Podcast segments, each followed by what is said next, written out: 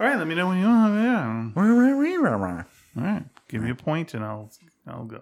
Try to make this table as squeaky as possible. please, please lean on it as much as Yep. you can. I appreciate it. Nothing like extraneous sounds. I think I'm adding to it too because I'm straddling the two legs here right. in a kind of a sexy pose, Nice. splay legged, you know, sort of subtly humping the f- table. Lovely. Yep. All right. I like to paint pictures with words. Let's start the show.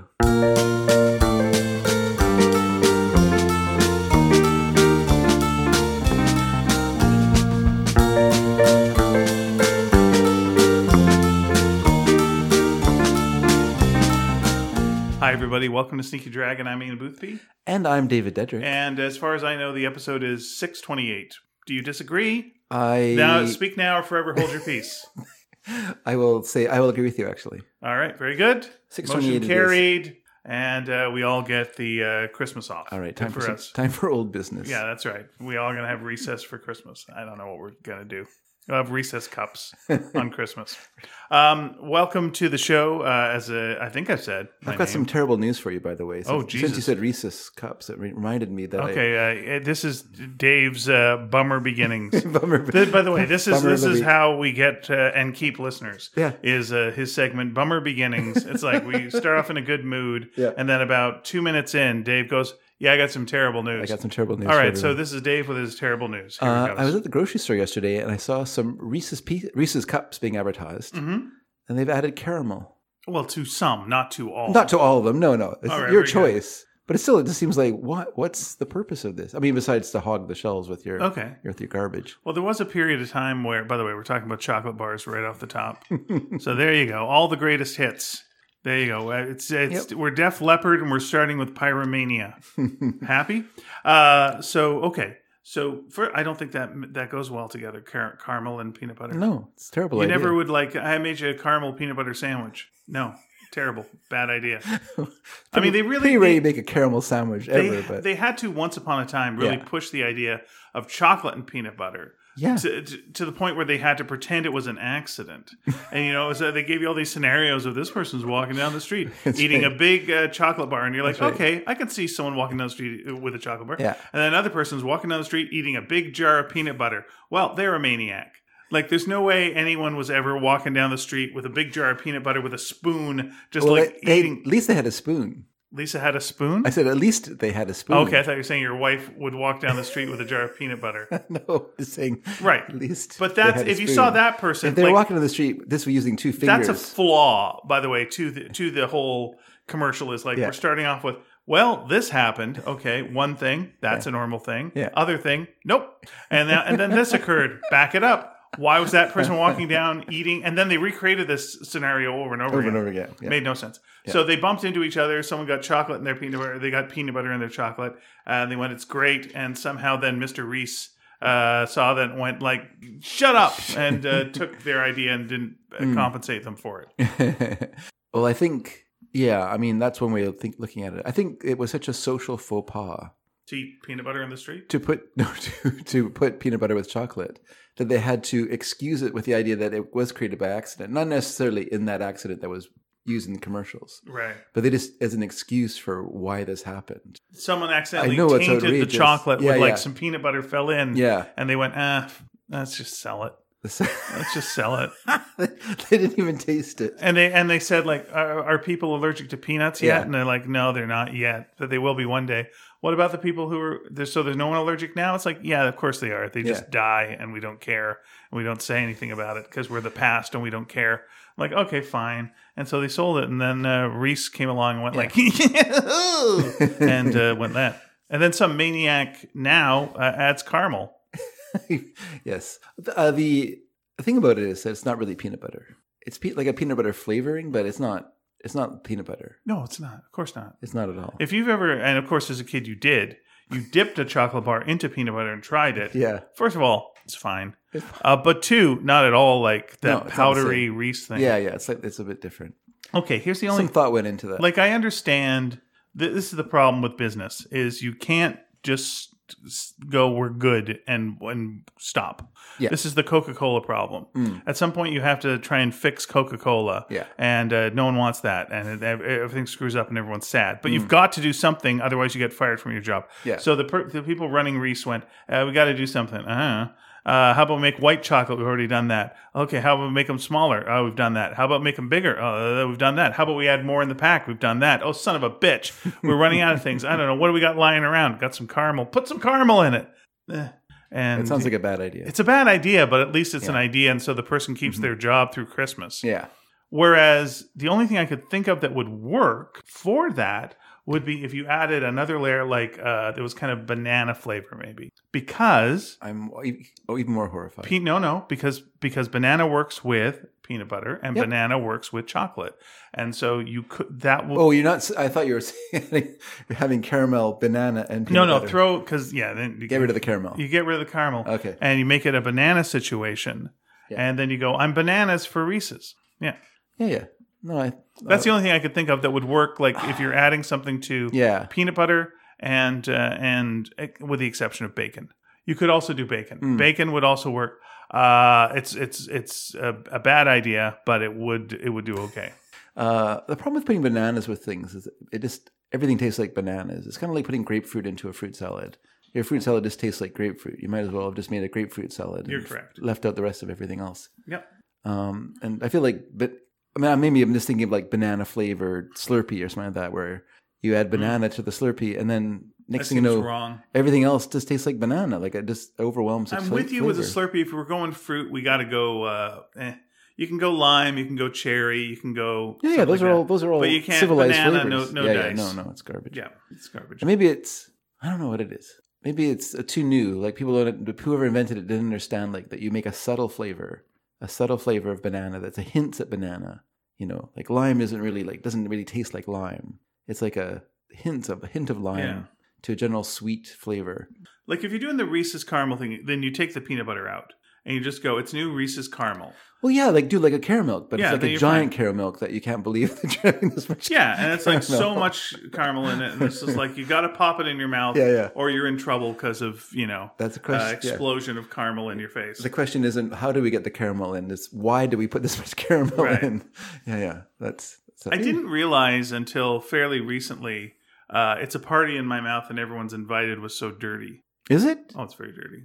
In what way? In in that uh, it's a sexual thing. A party in your mouth is a sexual thing? Yeah, uh, it's a party in my mouth. Yeah. And everyone's invited to go into my mouth is a sexual thing. Oh, okay. Yeah, it's a dirty. It's I mean, a dirty, I could, I could, it could be It read is. that way, Oh, yeah. but I don't think like everyone's invited. I mean, he's not inviting people, is he? He's inviting like more of whatever he's enjoying. Oh, I don't think that's the case. You think at he's inviting all. people to go into his mouth? Yes. I mean, that is kind of dirty. yeah.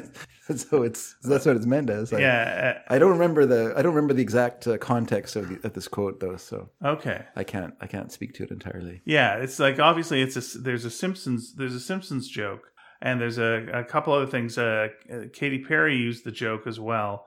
Uh, I'm trying to remember where the original. Oh yeah, there was a. It was also a, a running gag in Arrested Development, uh, and there's also in Futurama. Yeah.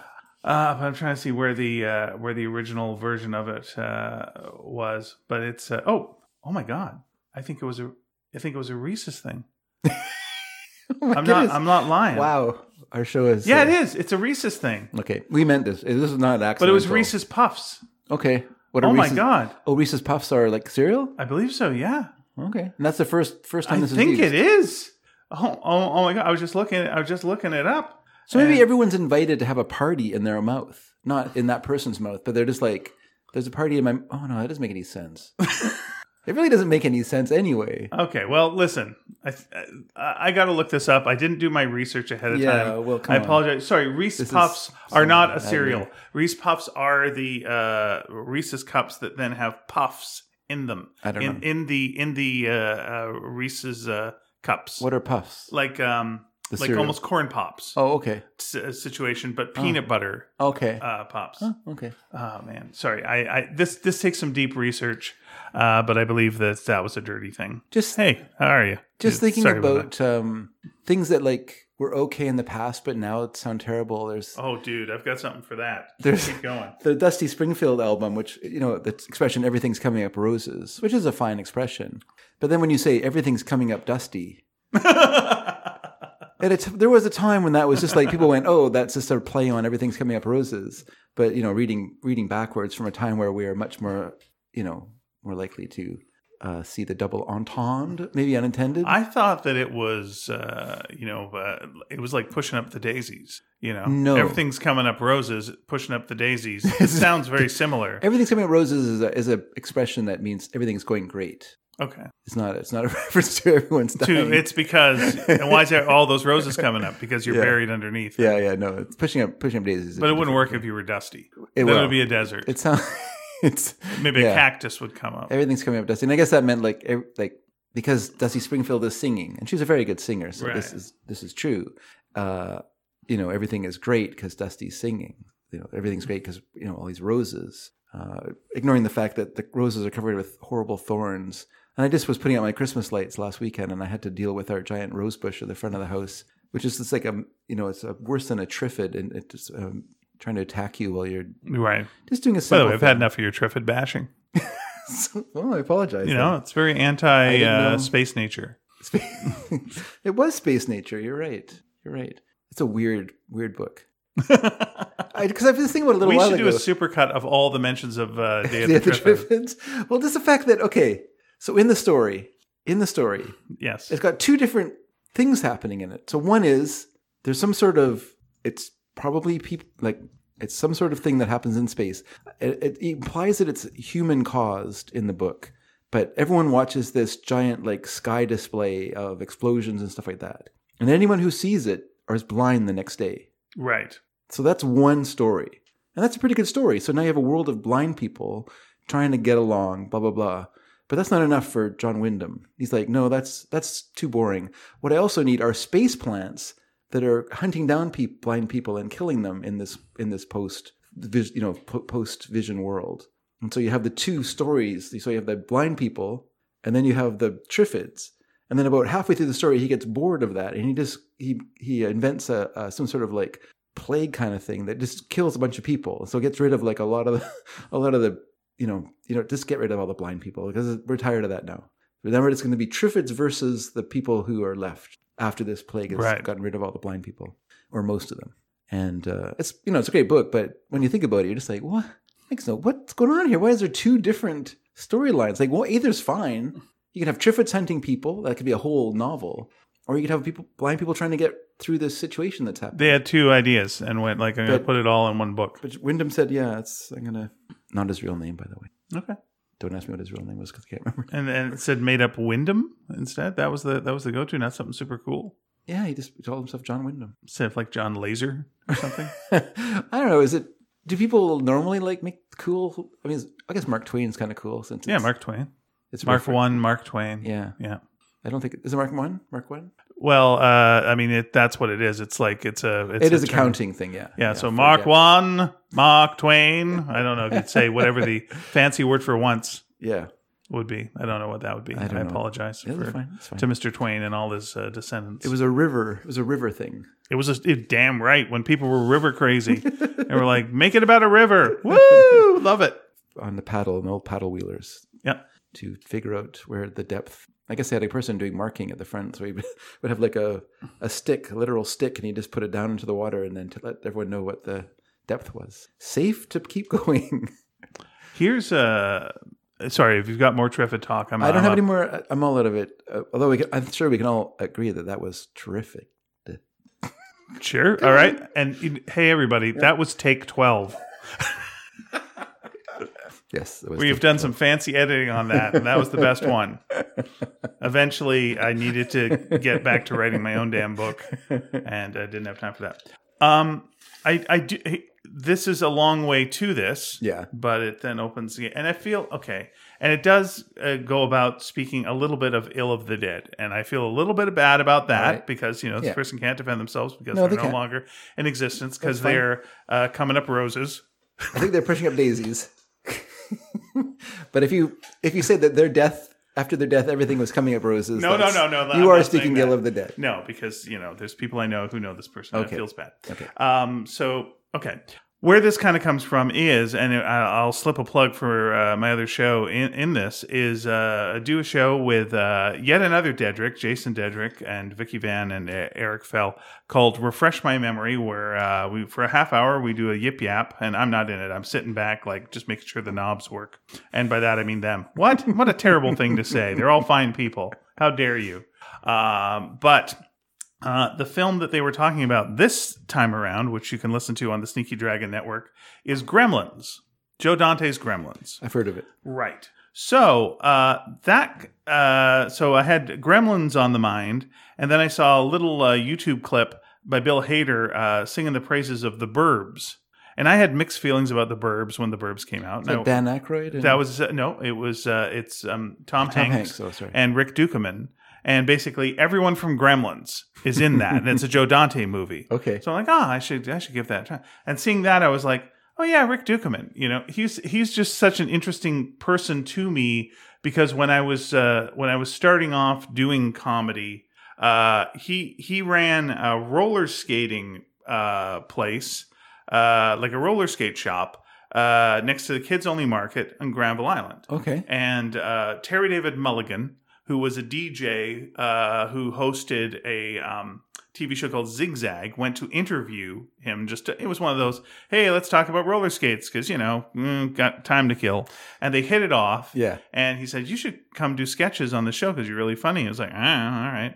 And so he started doing sketches on the show, and from there he went on to do stand up, and from there he went on to do Star Search Yeah. and he lost to Brad Garrett, the co-star of Everyone Loves Raymond. Yes. but he was he was a big hit, uh, and then went on to a career in movies and uh, passed away in I think 2015. Okay. Sadly, but the the controversial thing in Vancouver was when he went to Star Search, Yeah. because they went, you got to go do Star Search. Okay, I have no material. So he took material from the Vancouver comedians and uh, here and did it on Star Search Hmm.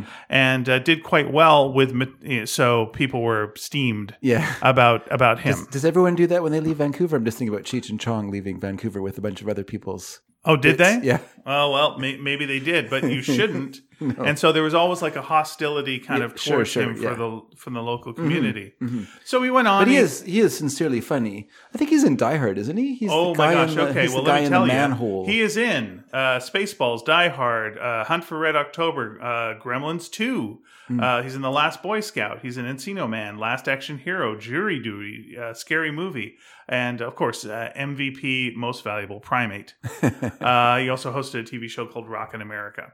Um, so, uh, but he did The Burbs, and that Sorry, was like Rock in like Rock, Rock in and then letter N. Rock in America. America. Okay. Uh, and uh, yeah, what did, what character did he play in that? It was like so similar to his name. Uh, yeah, he changed his name on that to like Rick Rockin or some some something. Okay. Uh, anyway, Sure. uh, but but uh, the Burbs was supposed to be like his big breakout. Mm. Here you go, and it didn't quite happen, and he Yeah. went back to doing kind of bit parts and whatnot. But uh, in uh, I mean, he's he's he was al- he's always going to be a character actor. yeah, but it's one of those. I guess I thought he'd be kind it's of one John of those roles when you're Candy-ish. when you're co-starring. Yeah, when you're co-starring with Tom Hanks. Yeah. and you're in your. Uh, s- he's not on every one of the posters, but he's on Yeah. some of the posters. Okay. And you know that could have been like the big Sure, sure. oof. Yeah. And and honestly, when you see the movie, the movie's got its charms, absolutely. Mm. Yeah. Uh, and yeah, he's a he is a, a funny fellow. What's the what's the what's the plot? I've never seen it either. What is a basic? You don't have to describe the whole movie, but just a basic uh, plot. It's uh, a lot of macabre stuff is happening, and murders are happening in the burbs. Okay. and uh, Tom Hanks just moved in, and uh, he- and Tom Hanks suspects that there's uh, bad shit going down. I think Bruce Dern is in it, as well as kind of a survivalist nut. Corey Feldman at kind of the har- the the height of Corey Feldman stuff is going on, and yeah, there it it gets pretty like there's slapstick but it's slapstick with consequences so like when when tom hanks gets blown up in his house he comes out with serious burns like really serious burns So is that maybe a weakness to the film? Is that the slapstick is a little too too macabre, a little too? Yeah, it it isn't. You don't want super, too much reality. uh, It's very encroaching. cartoony. It's Yeah. like a Wiley Coy- Co- uh, Coyote cartoon where Wiley has burns Yeah. that he keeps for the whole rest of the film. yeah. See, that doesn't. That's not really what you want from that kind of. Yeah, and I thing. think uh, people expect a lighter thing from Tom Hanks, and it Yeah. is Joe. Like again, it's very similar to the Gr- Gremlins, Yeah. where you're like, "Who's this for? What's this about?" Yeah, yeah. It looks like it's a kids' movie, and then Yeah. you're like, "Mom's like stabbing a gremlin with a knife and Mm. throwing one in a blender." Yeah. Yeah, I'm gonna have to sneeze, and I apologize for this. Pardon me, and one more time. Uh, no, we're not gonna. Sneeze. Well, that's great. Okay, but we can't sneeze anymore. All right, we're back. Bless, Um, bless you. Yeah, tonally, uh, America wasn't ready for it. Mhm. But there's a lot of scenes in it, and Bill Hader points out one where uh, where Tom Hanks is like kind of doing this weird slide down the stairs on the back of his heels that he practiced with his friends because it was such a good comedy bit. mm, So anyway, uh, where this is going is I saw a clip. You know, when I was looking up this stuff, all of a sudden, you know, YouTube suggests Yes. uh, com- Comic Relief, 1992. I'm like, oh, Rick Dukeman's on Comic Relief. Now, this is uh, three years after The Burbs, yes. right? He's, uh, you know, in that in, in that time, he was doing Encino Man. He'd done Gremlins 2. He'd done Hunt for Red October. He'd done all this stuff. I don't remember him in Gremlins too. You know, uh, I'm trying to remember. And I, for some reason, I just watched it. I can't tell you why because I can't tell you why, but I maybe Hmm. Can't I tell you won't. why you watched it. No, I can't tell you why. Okay. But It's you for- can't. But you, but did you see him in it?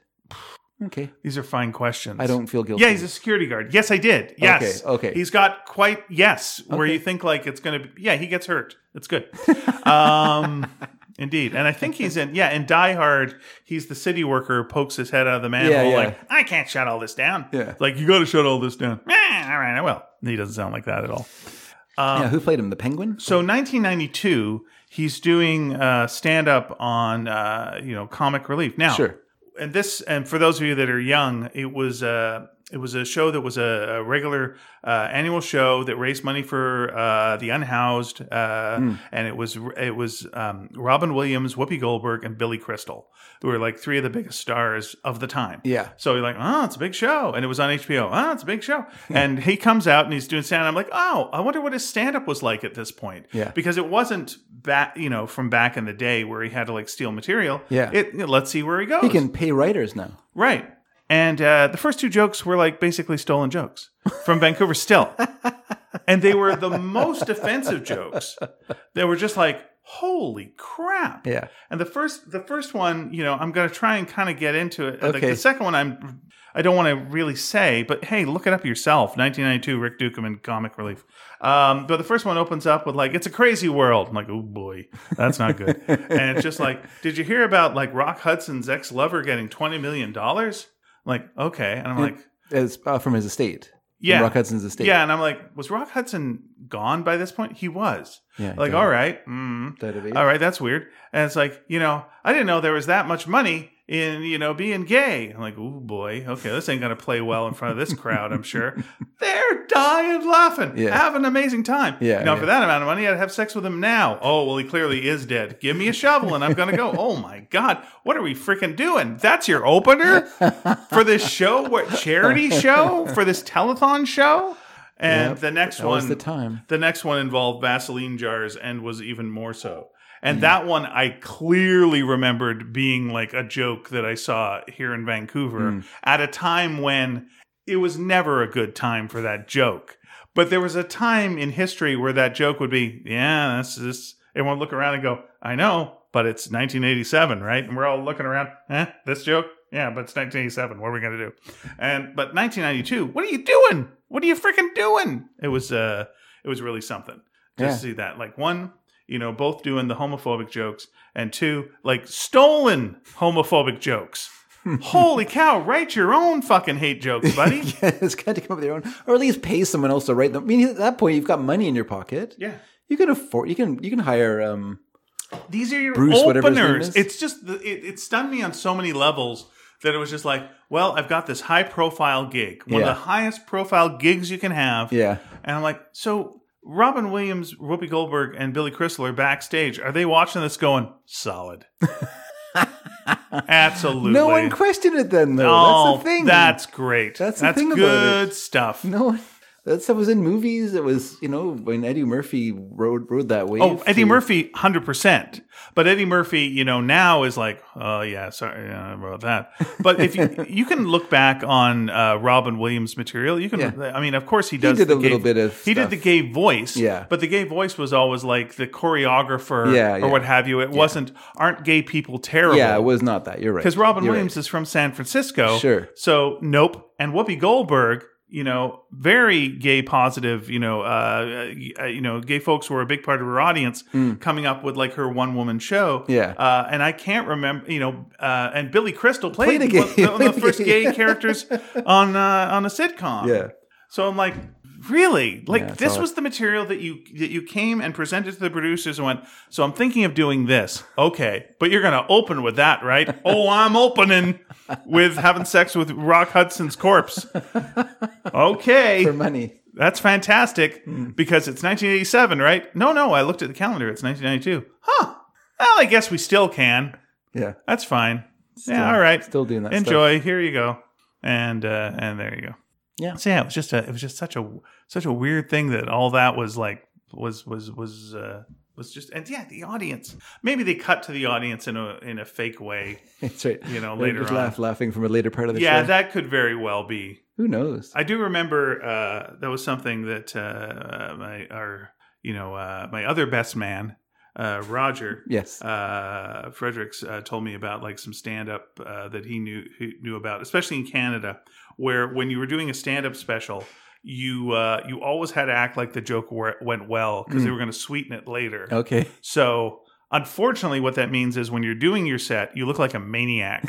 Because you tell a joke that tanks, and then you look real smug, and take a long pause and like nod and look around the room, sucking in all that beautiful laughter and applause. Maybe take a little uh, little bow, little, little bow at that, and it's like nothing, crickets, boo. Thank you very much. And then yeah, when it goes on TV, That's great. here comes here comes the applause. What a genius! It's funny. I was when you were talking about how San Francisco was like, you know, for Robin Williams was this big, but so was Vancouver. You know, the West End was like a famous place for for for for gay men. You know, it was Yeah. famous for Davy Street and all the celebrities and all those places along there that were, you know, renowned uh, gay gay uh, gay hangout and stuff like that. And it was a favorite place for people to go from Langley and beat up gay people along Davy Street. you know? Mhm.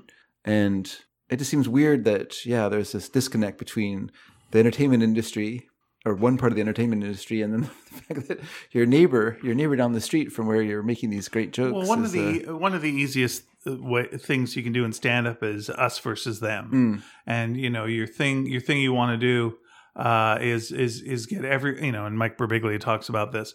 Uh, uh, you want to get everyone in the room agreeing on one thing, Mm. and what is that one thing? Well, the one of the easiest things is we're not that right.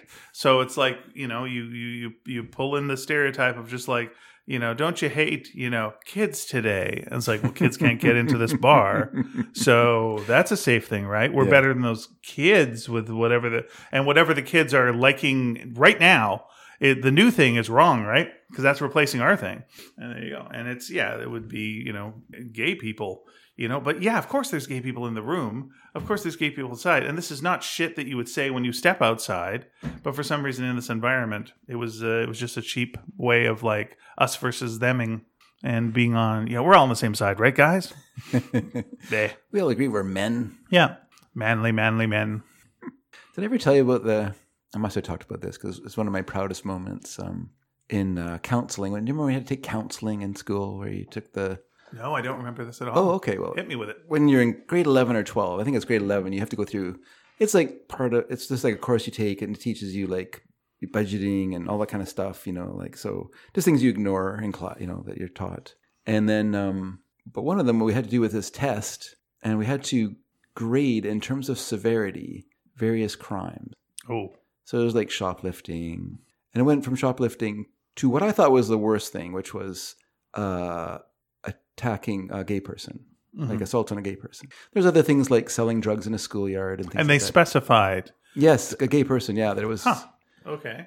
And it was because it really is a it really is like throwing a, a bone to a dog, right? Like that's going to really get get people's attention, right? More than just saying beating up someone, right? Because this is going to reveal like who you are as a person, like because you know the thing was it's like so we do this quiz, and then the teacher's like, she's not going to mark it. We just have to discuss it in class. So everyone's like, so everyone, everyone in class agrees that the worst thing you can do is go to a schoolyard and sell drugs to kids. I was the only person that said the worst thing you could do is jump out of a truck and beat up someone with a baseball bat.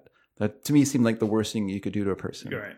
And the biggest crime, it's actually physical assault on a on a human being. The other ones, almost every other one involved personal choice. You know, shoplifting, selling drugs, things like that, you know, like you know, you're given the op- opportunity, the option to say no or yes to these things. Walking down the street and being gay isn't an option. You're just walking down the street. You're just a person walking down the street, and someone jumps out of a vehicle and And beats you also, up. maybe even not being gay, but just someone Yes. who thinks you are. Yeah, that's the other Yeah. thing. And so, um, I mean, that was the thing that was happening at the time, though, was in the news, was there were assaults on gay people along in, along Davy Street. It was not uncommon. This seems very progressive for a school that we went to. But continue. And so when I said that, I was so attacked by everyone else in the class. Like most of the other guys were so mad at me for saying this because to them, this gay person is less than a human. Wow. You know, like this that's like the the worst the least of the things on this to them. Like to them the worst thing is so you're okay with selling drugs to kids in schoolyards? Well no, I put it second. I don't think I'm, I'm not okay with it. It's just that in terms of like severity, it seems worse to me to beat someone up than it is to sell drugs to someone. Because the person you're selling drugs to can say no. They have a choice in that situation. By the way, are you okay with any of the things on this list? yeah, that's right. Is it okay? to- Like that's not a Yeah, yeah. is this okay you're in favor of. No, Yeah, yeah. we're ranking things. exactly. It was just so it was just so weird, like how upset people people were really upset at me for for saying this. And of course, I defended myself because they're wrong. But uh, yeah, it's just a weird thing. But I mean, it really is like How did the teacher uh they didn't say like she didn't uh, make a value judgment, which is fine. It's not her place to to say no. Dave is right, but you know, like so. But I was right. Like that is terrible. So I just it's such a it's just such a weird mindset to think what do that. you think is the point of that test? Hmm. well, I think that was it. You know, just to, I mean, Just to just, start a discussion? sort of discussion. But And was also, it a discussion or was it just a, s- a scold-a-thon? well, Everyone I getting don't know. If, uh, on yeah, their uh, high horse about yeah. I don't it. know if she. Yeah, I don't. Uh, I mean, hopefully, people listened to that argument and and walked away with it and thought about it. Maybe they didn't think about it that way. It sounds like a very early internet message board, and that you know uh, you're you're asked your thoughts on something. yeah, You state your thoughts. yeah, Everyone's mad, and then goes into their own corner. It's like, okay, what do we do with this now? Do Yeah. we now actually discuss this? Do we have like an open Yeah, discussion we dis- about this? We and see discussed. what- we discussed it. but okay, that's good. It's such an it's it seemed to be such an emotional topic. I mean, I wasn't. also, by the way, what drugs? Yeah, this is specific drugs. drugs. drugs? This is drugs. Yeah, and it I mean, was the- a, it was like a yeah. then the hypocrisy of it is that you know that bes- you know pr- practically besides me in that class everyone else has done drugs or is doing drugs of some sort or is drinking or is doing things that are on this list as being things kids shouldn't do and like drinking and driving or whatever and so Right. and you um, know, there's at least one or two kids in that uh, group that are gay who are now going. I got to shut my fucking mouth. yeah I'm certainly not. Uh, well this is something i was thinking about a little while ago is when i went to school there there were gay ki- there were gay like out gay kids sure. and I'm sure they got it. You know, like I was always friendly with them. I was, you know, like I always knew them and and was friend and was friendly with them or friends with them, acquainted with. But I'm sure they went through all kinds of tor- terrible bullying and stuff like that. Like, Yeah, there was one. There was one that uh, you know we were we were friends with, and uh, he, but he also had a terminal illness that was an unrelated terminal illness. yeah, So I think that pushed the other aspect away, Mhm. and you know.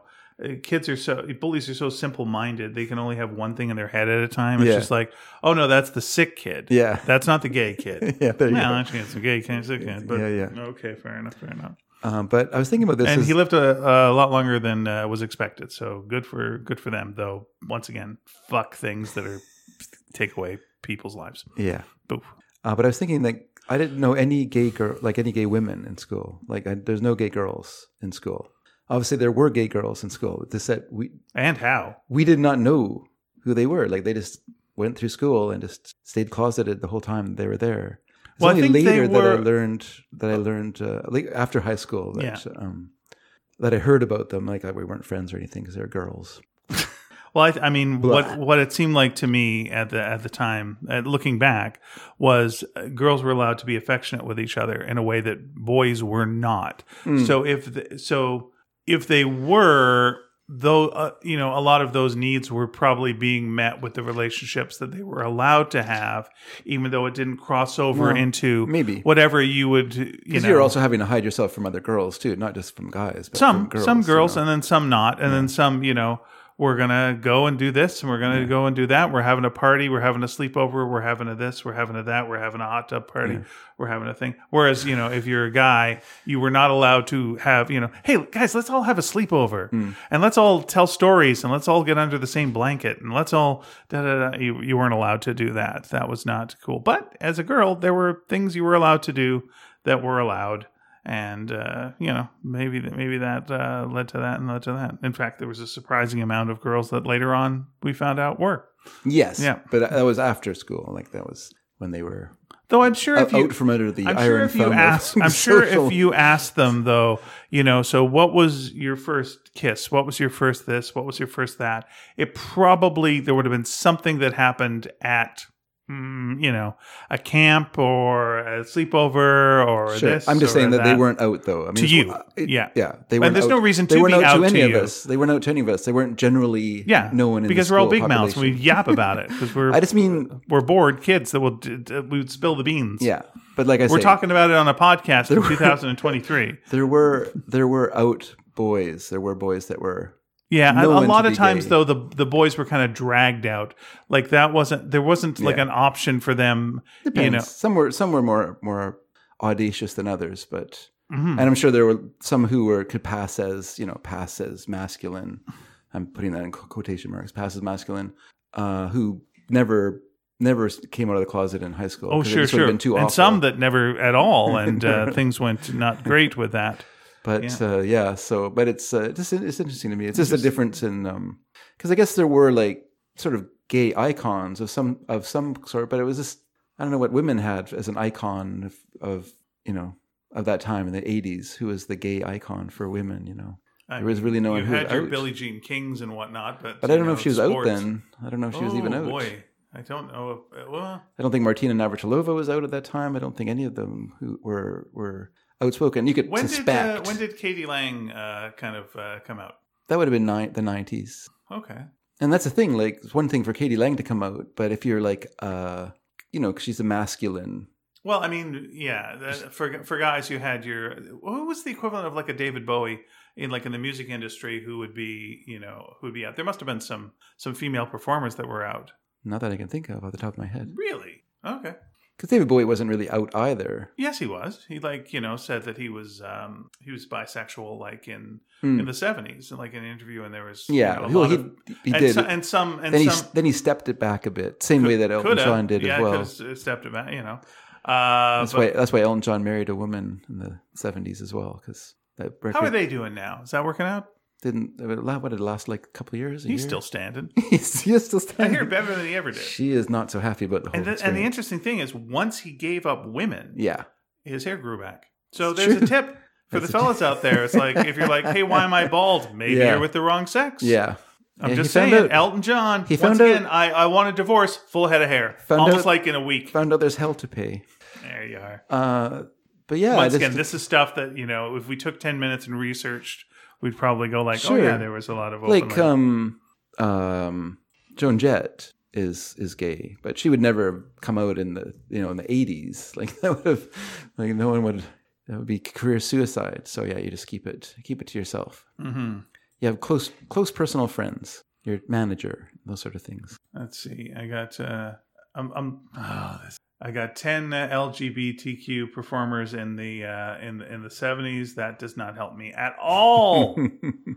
uh, uh uh John Waters. There we go. John Waters. Oh yeah, he was totally out. Boom. But I mean, okay, thank you. Divine, sure, but they're they're Yeah, they're, that's a that's a, That's- a side situation. those are those are outsiders who are who are more than more than willing to uh, take the take the the hits that society wanted. To Yeah, give if them. you listen, again, we're two fellas uh, trying to stretch our memories back to the seventies, you know, and uh, and and failing, failing. Yeah. I, I was wondering though, you because you're such a music expert, you know, uh, I Let's could not- think of let's not get anyone. too carried away, but well, I think you are. I mean, there were gay people. It's just that they did Of course not- there they were, didn't- yeah. they didn't Since talk the dawn about of it because it, you know it's just so it's just such a career Or suicide. they didn't talk in the media that we saw, but they they they presented themselves at places that we from where we were in the Yeah. suburbs in Canada Sure. were not getting you know in the province and Vancouver Sun newspapers or on uh, you know BCTV news. I remember when I heard, when I first heard that John Long John Baldry was gay, and he was a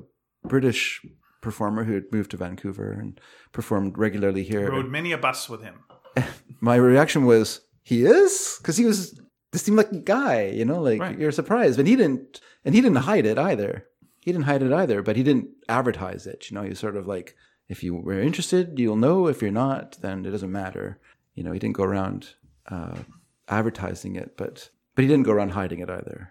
Yeah, I, I mean, I think when it comes to like stand up and whatnot, was you weren't allowed to talk about these things, and so you know when you were allowed to, it went to you know too far in in the direction of you know uh, I would say hate because if you if you cornered someone on that, you know they, they'd probably go, oh, I'm not, I don't have hateful feelings for this. It's like no, but you're uh, dehumanizing. Let's go with Yeah, that. yeah. That probably is uh, which is which is hateful.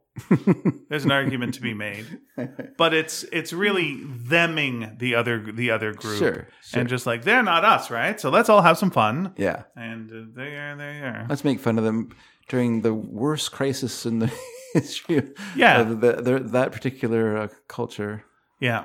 This is this is one of those things where you really want like a Cliff Nester off or something who who Mm-hmm. knows everything. I'm listening uh, to his uh, new book, The Outrageous, you know about uh, cancel culture through history. Sure. And boy howdy, I'm like uh, I'm right now just before World War II, and uh, oof, you know so much stuff that I didn't know. Yeah. about how you know it wasn't legally allowed to criticize the government like in america you couldn't Yeah. uh, and how you know so much of uh, america was like pro-hitler to the point where nbc had a special of like one of his rallies and, Yeah. and they got really great reviews and great numbers i'm like holy shit and the people who old would Lindbergh. like talk about you know bad things are happening to the jews like eddie cantor you know would uh, get his family threatened Mm-hmm. and you know his house you know is smashed up and uh, people would lose their damn minds Yeah. yeah it's it's so weird you you, you cast this like thoughts back on like oh here's what it was like and it's like no no it wasn't like that at all people were always on the wrong side of this kind of shit Yeah. Yeah. Yeah. Of course. Yeah. I'm just thinking when you're talking about uh, Cliff Nestroff, I was just thinking about in terms of like comedy when when Ellen came out in the mid '90s. What a disaster that was for her. Like you know, just, just you know, show got canceled. Her career got really just derailed for a long time. yeah You know, like and that's in the '90s. Like you, you can imagine if someone had done it in the '80s, people what a crazy. yeah laura laura dern she she got blowback from that and didn't work for quite a while because she was in one of the ellen episodes Okay. yeah it was like a whole vortex of like that kind of stuff Oh, I wonder if other people like there was that Ari. I can't remember his name now, but Ari Gross was his name. He played her. He played her her boyfriend on the show, okay and he kind of got written out in the second season, which I thought was a mistake. Actually, I kind of thought like I kind of felt like they should have kept the show the way it was before she came out, even though the show is like presenting her in like a hetero yeah situation is kind of like, but but she's an actress, so she's just playing a hetero character in a in a sitcom.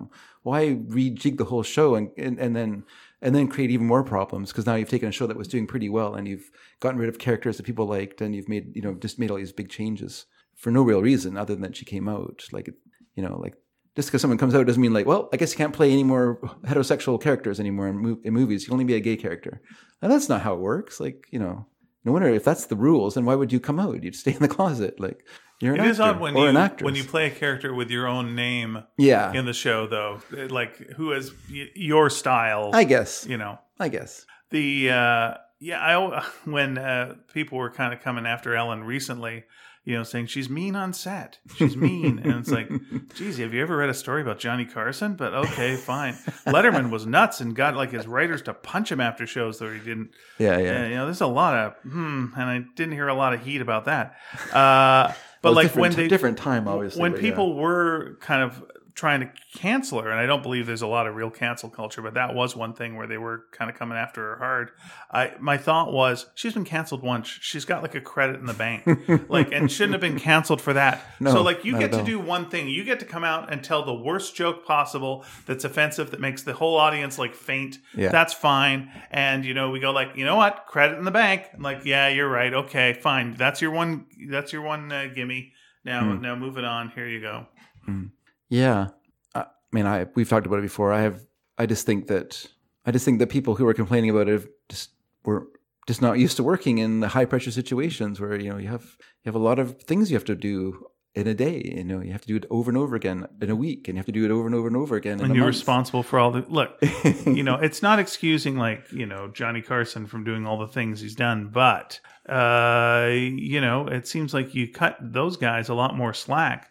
That we had like a Jimmy Fallon kind of thing recently, Yeah. uh, and that And came it and, felt, went. It felt this like, but it felt like it came from the same. yeah, but it the came. same place. It came. It went. Yeah. and it was like, all right. He he apologized. He said we're going to try and make things better. All Yeah. right, that's fine. Mhm. All right, now what else? yeah, You know, I mean, listen, I'm all for you know spilling the beans on if if you've got like a bad work environment. That's totally fine. Please do, uh, and then you know, hopefully, give a person a chance to get better. And then uh, you know, if it keeps getting worse, then yeah. you know, they deal with that, and uh, you know, their their reputation will kind of ruin itself and be a pain in the ass. And there'll be other people that are more pleasant to work with, and people will work with those people. Yeah. Yes. It's uh Ellen's appearance on Comedians in Cars Getting Coffee is interesting to me because she is so not very funny in it and seems very bitter. Oh, And you're kind of remember that one. and you're ki- and watching it, you're you know l- in retrospect look you know when you think about it and that's just my expression of it maybe if i watched it now i'd be like oh actually it's being quite funny but i just remember watching it and just thinking like oh she seems really angry and that's really strange because she doesn't seem that way to me as a person and maybe it was just the show was getting to her you know like maybe that's why she eventually just said you know what enough of this it's affecting me it's affecting And maybe she was just being honest and that, like, you know, when she's around another comedian, she feels she can like talk Yeah, for yeah. real Yeah, yeah, talk. sure And it's not like, you know, uh, I don't think Seinfeld's feelings can get hurt and he can never be shocked. you know, he's this infinite sounding board. And so, yeah, she just maybe told too much truth Mm. in, in that or let her the real feelings out. yeah I mean, you look uh, again at how people are treated. You know, she was dating Anne Hesh, and everyone made fun of that, like brutally, brutally, Yeah, brutally, yeah. brutally. yeah And you know, Seinfeld, you know, dated someone who was like, you know, a teenager, and people were like, "Oh, you, you rascal, that's a thing." And you know, now you're, you know, he's he's America's sweetheart and you know America's favorite sitcom star, and yeah, no problem with that at all. well he was Maybe they doing had that a well mon- he was america's Yeah, sitcom star he was dating her name was shoshana Yeah. You almost you almost feel bad saying her name because you're like, well, she was un- underage at the time, so maybe we shouldn't say her name, and maybe you shouldn't be going out with her. I don't think she was underage, but yeah, she was young. She Okay. was age of majority, but yeah, What, what's that mean? Sorry about that. What's the what's the phrase? age of majority when you can uh, you can give uh, assent to have sex with someone. Okay. I'm looking. Looking at the American, it's it's by state No, by I'm just state. I'm just in, uh, looking. Uh, oh, okay. She was 17 when they dated. yeah, so she would have been age of majority. I think at sixteen. Depends though on the states. Yeah. different states have different age majorities. Right. He was 38. She was 17. Yeah, it's not great, It's really not. but it's not illegal. Okay. That's that's fine. so he Uh, wasn't breaking any laws. He's might have offended people's sensibilities, but Yep. Yeah. Yeah. And okay, but no, you as a human being. yeah, Okay, so you know you got a, th- a thirty-eight. You know, I don't want to say it as in like you know your seventeen-year-old daughter, not your real daughters, but like you have a seven. let's say you have a seventeen-year-old daughter. okay, uh, You know what seventeen-year-old girls are like, Yeah. right? You know what they're like around the house. You know, there's you know what they're like around the breakfast table. no, you know, I I wouldn't like it. you, yeah, and then all of a sudden uh, there's a knock at the door, Yeah, and it's their uh, thirty-eight-year-old. yes. Yeah. Okay, when your when your daughter uh, was 17, how old would you have been? She was 17. How old was I? Which Yeah. daughter? Mary? Uh, Well, it doesn't matter either. Let's let's go with like your first daughter, Uh, I would have been 46, 46. Okay, I so think. you're 46 Yeah. and a 38 year old maybe guy, 45. 45. You're 45, Yeah. and a 38 year old guy shows up at the door. to Don't pick think I up- would be happy about this. No. it Right. doesn't. Also, by the way, But- they're a, they're like a millionaire. Yeah. and they show up and uh, there you go uh, it's like okay well and then you say i guess it's legal But you say Shrug your that- shoulders You say that, and then i do say that I, gee, maybe I I don't want to bring it up. in the sh- okay We can talk about it later. all right Yeah. but again like i had a uh, w- uh, an 18 year old uh, that i knew when i was 18 as Mhm. well Yeah. and uh, she was going out with and i brought this up uh, a 32 year old Yep. and uh, Seems weird. That 32 year old is the oldest person I've ever met in my life. to this day, I am in my mid 50s, and I think of that 32 year old Yeah. as the oldest person in the world. Yeah. It's just like, no, you, you should be playing bridge with my folks. Like, you shouldn't be going out with my friend. And, you know, Part part of that is the generational difference too. Like uh you are like I remember one time Lisa and I were I'm once again I feel like I've told every story I have in my life. But anyway, one time Lisa and I were on the Sky Train, this is a long time ago. We were just just started going out together. Maybe we'd been together for a few months. And we're on the Sky Train coming back from going into Vancouver. And there was this couple sitting across from us. And so we, to describe us, we are both kind of like, I don't want to say, you know, we're kind of like new wave or whatever, you know, we're like, we're dressed in our black clothes with, I had my winkle picker boots on, you know, with the pointy toes and the Cuban heels. And Lisa's in a, in a nice dress with, with, with heels. And she had very short hair then. And my hair was done up, with- you know, and so we're of our time, you know, of our time. yeah. and there's a couple sitting across from us. You're holding up a calendar that's of that year and just going, see? That's right. This all makes sense. This is the 80s. Yes. You Look can at this. tell. so then across from us is this other couple, Sure. a man and a woman, and they and the man is, you know, has longish hair, you know, respectably long hair. So like I work at a business, long hair and a mustache. Okay. And the woman had kind of feathered Bus- hair. Yeah, business in the front, business in the back. That's right. The woman had feathered hair, you know, and they were dressed in a, in their and she had you know, and they're just dressed in a certain way, and they were different than us. They were from a different time than we were. We're from now, and they're from then. You know, even though they probably were like three years older than us, four years older than like not that much Yeah. older than us, but they were just old enough that they were from a different time, like different way of dressing, a different way of whatever. And the best part of the story though is that they, we, uh, for whatever reason, we talked with them a little bit, and then they invited them. They invited us to their place to, uh, for their hot tub. Use their hot tub. And Lisa said no. And I've regretted it every. No, I'm just I'm not regretted it. Not regretted it at all. But it's just so it's such a funny thing. I always think about it. The fact that uh, this couple were just we're just talking to them, and they're just kind of like, "Hey, you want to come back to our place and use our hot tub?" No, because nothing good. What's going to come of that? That doesn't sound like why. Why we're not under bathing suits? What are we going to do? Like this seems crazy.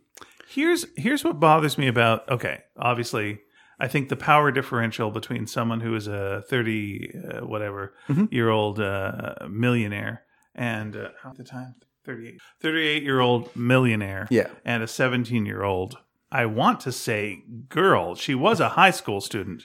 She's in high school. Crazy. She's in high school. She can't leave high school. She can't leave the school without permission. She's got to get a fucking note, probably from her parents, to leave high school Yeah. in the middle of the day. Uh, but she can, you know, uh, date this guy who's uh, 30, uh, 38.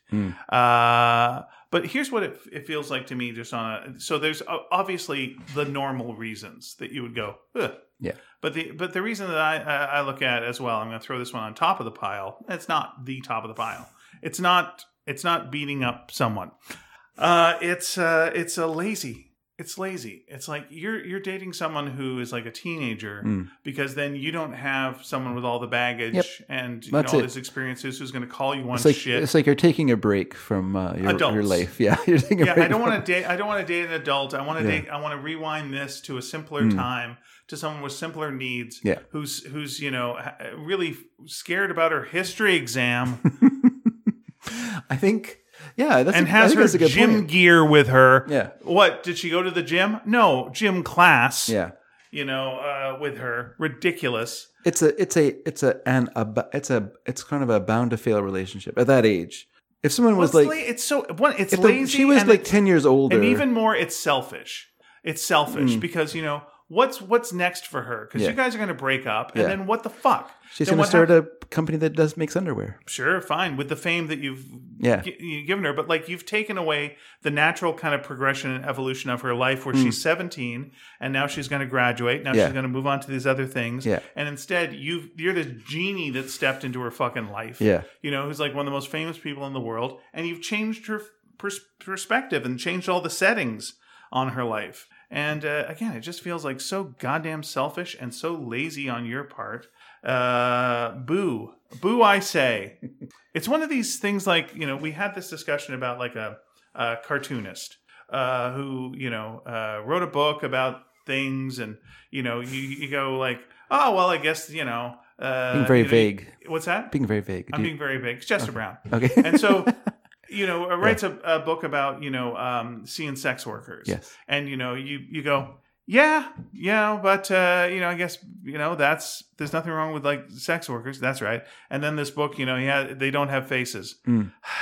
yeah but he says it's because you know uh you know eh, you can't give them their full stories so you know it's not fair yeah it's this and right and then eh, like all these other things go along and at some point you just as a human being just want to go okay i know logically there is a response to every one of these fucking things but at a certain point you just want to just go yeah but ew knock it off stop it just fucking stop it as a human being come on all that stuff aside you're right you could you can logic your fucking way through all of this stuff but you know as a human goddamn being with a soul in your goddamn body i know you don't believe in a soul but if you believed in a soul the, just g- g- g- be a person be a human goddamn person and you know ugh, that there's a certain point you just want to throw your hand Yeah.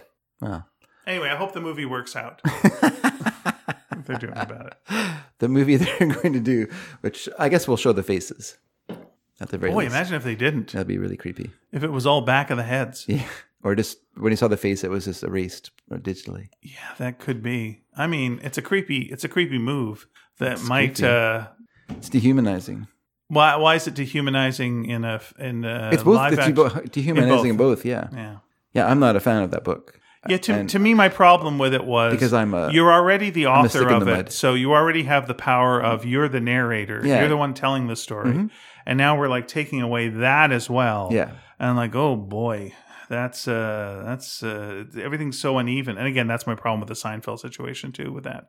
Is like it's so uneven. When there's that kind of power balance that's Sure. like off, you know, technically you're right. It's it's legal, but oof, you gotta you gotta you gotta get a social sense of responsibility as well. And again, I got no problem with sex workers. That's fine. That's absolutely fine. I don't know if it's the fine, presen- but it's- but the it's a thing. presentation it's it's something that's always been Yeah. It's You always know? been.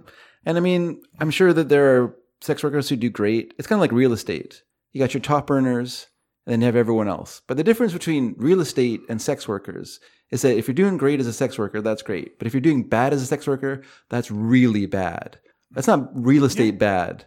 It's sex worker bad. And that's really, really, really bad. But the So but I just the feel idea of, like- you could either you could also you know work as like someone who's you know you go like oh this is uh, gross and like all right there's there's you could be you could be right about that but then you know you also then or work as a maid which a lot of people I know have done Hmm. and you're ended up like you know cleaning up the shit of Hmm. someone and, Yeah. and for a lot less money uh, with a lot more time you know spent spent doing this Yeah. so it's like yeah there's that you know there's a lot of gross jobs Sure. you know and I, I know there's the because we we treat sex differently than we do other you know labor or other things you know we put this you know uh you raised it up uh to to a degree and uh, and look down on people who who do this uh we're a bit of a mess but you know again the logical thing is like if you could uh, uh, uh, uh, i don't know but i don't I know I know people who are sex workers, and it's like, yep. And I know people who are who have worked as you know uh, in, in other like jobs. Uh, I won't say other degrading jobs because I don't necessarily think sex work is degrading, uh, but uh, but jobs that are degrading and like I would have a hard time arguing that that what they had to do is worse than the uh, the other folks. It all depends. hmm because being a maid also like any other job in the world it's just it has there's some people like it and do fine and other people don't like it so Right, and the things that you know again. but i just tou- think it's it's tough to combine. It's tough to compare that again, like Yeah. something like nursing. Mm. The amount of things that nurses have to do, Yeah. like in, in a day, with like body fluids and what have you. It's just like, oh Jesus, you know. And the amount that they get paid in comparison to, yeah, it's a it's a it's a tough one, and and not probably my place to to to say. But uh, yeah, when you uh, when you when you take away sex workers' faces, whew, I, I don't think that's a good way of. I get the reason, but. well there's no reason you're drawing pictures of people they're not no one's going to go oh that's susie no one's going to look at a picture that jesse brown draws and goes oh i know that person it doesn't matter if you draw a face like it just doesn't matter don't use their actual name and don't use their actual face but at least draw a face at least put a face to the the person in the story to at least humanize them so they're not we're not just because the problem with what Chester Brown is writing is not it's not a novel. It's it's a polemic. It's something he's trying to convince you that sex worker sex work or paying for it is better than than not paying for it. Paying for it is better is a better system than romantic love and all the entanglement that involves. Once again, it's my it's my Seinfeld problem in that I feel that it's lazy. And I don't Hmm. think anyone has an obligation to go into a relationship, you know, and no one has an obligation. And like there was once upon a time that I was at a place where I just went, well, I'm done with relationships. I really did feel that. I'm done with love. I've I've tried Still it. feels that way. Didn't work. What? Happy anniversary, everyone. Um, you know, but it it does it does you know uh, a little bit feel just like you you want to like put the cheat codes in Mm. and like skip skip a couple of levels just to the things that you want. Just the things you want. Yeah, you want to 'cause- have God mode. Yeah, you know, and and now you're you're playing the game on that level, and it's like Well, yeah, it's 'cause it's- and it's fun at first. Yeah. but is it satisfying or is it kind of empty? yeah. Well, I mean, the idea that's it though. I mean, to him, that's what he's saying. A relationship is basically a lot of work in order to have sex with someone. So I just want to skip all that hard work to get to sex by just paying for the sex, Right. and then And, it, and listen, hypocrite's corner here, where you know there's pornography online that you know you look at, and like you are paying for sex. You're paying, you know, someone's getting paid Mm. to to have sex for your pleasure. Yeah. that you are then pleasuring yourself to. yeah, You know, so you know you're right. You're not in the room at the time, but you're the reason this stuff is going down. Sure, you're sure. part of the system, Jack. yeah, yeah. So uh, yeah, you know that there there's that. So like you know again, the high horse is very uh, short, and you can step over it easily. Sure, sure, and yes, and there's lots of abuse in that industry as well, and so you get to also bear the the the, uh, the guilt or the, the guilty feelings for taking part of that Mm-hmm. as well. But you know, the thing is, is that when you know you're not writing a book called "Wanking for It" and just talking about how this is a preferred relationship with That people. was a, that was his his good friend. Sadly, passed away recently. But That's that right, was that- yeah. that's right. That's weird. There, now that you've mentioned it, that is this that that is the side. yeah, That's another side to it, isn't it? Yeah. Those books go together quite well. spent and uh, Mm. Shit, I never even thought of that, but you're correct. and so But then again, uh, the one person then had to s- stop doing the book. Uh, and I guess they were tired. They're just tired. Hmm. Tired of it Had to all. Take a little nap.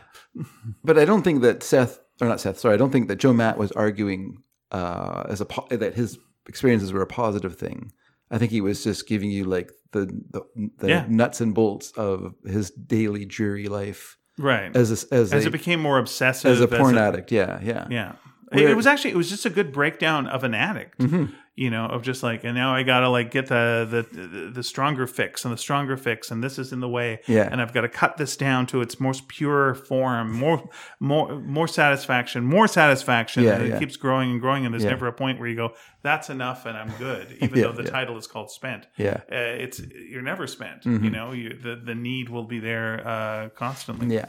and and more so. But he, you know, so you can see like the result of his addiction in in the story. It's one of the whereas- most anti-porn books you could you could like ever yeah, give it someone. makes it really gross. yeah, Makes it super gross. Yeah, and but by whereas being realistic. Whereas Chester Brown, and I, you know, we know Chester, and I do like him as a person, And but we've met we've met Joe Matt. Uh, we're very sad uh, that he passed away. yes, uh, but it, you know, it's blessed release for his penis.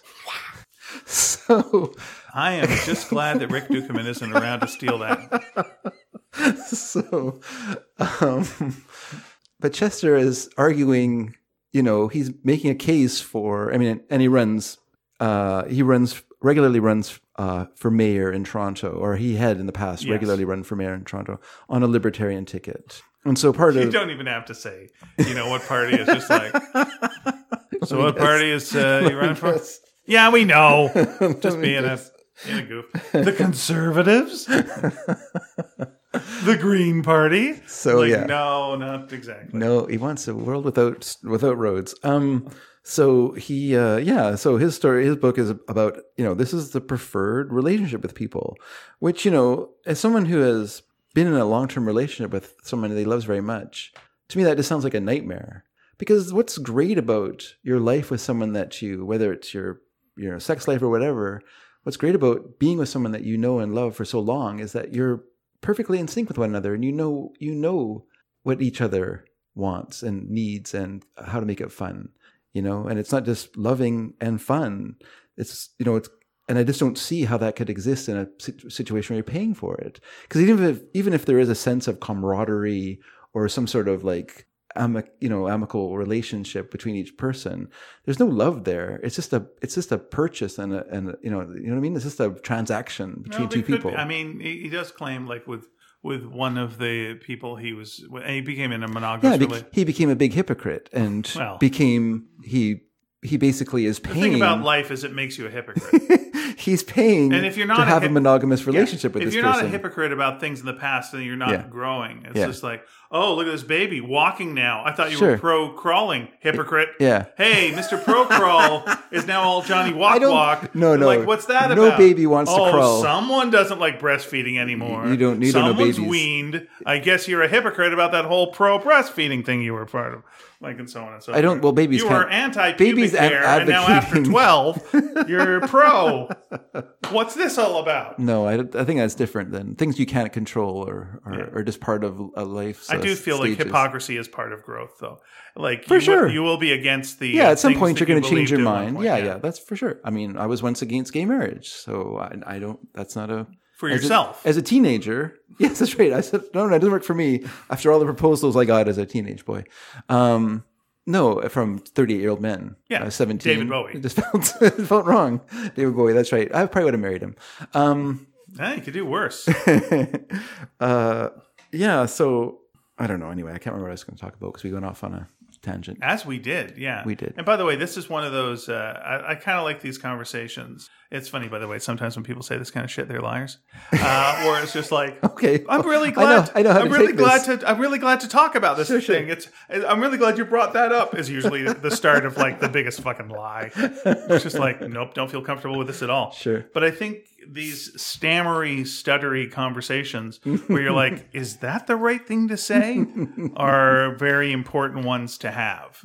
You know, and it's okay then later on to just go. And I was full of shit and that and that was dumb. You know. well yeah because I Mm-hmm. you're, think the need to be you're thinking through things Right. The need know, to out be loud. right in a discussion, you know, is overrated.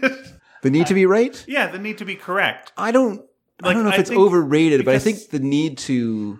Hmm, I Before mean- you say anything, I think like you can say how you feel, and how you feel is not necessarily what is right, and or it's not Yeah. what you will always feel. yeah, no, You know, you're not locked into things. As you're right, I've had like dumb thoughts too. Yeah. and I've had dumb positions. And I and before I met my wife, uh, I, I I had very little empathy.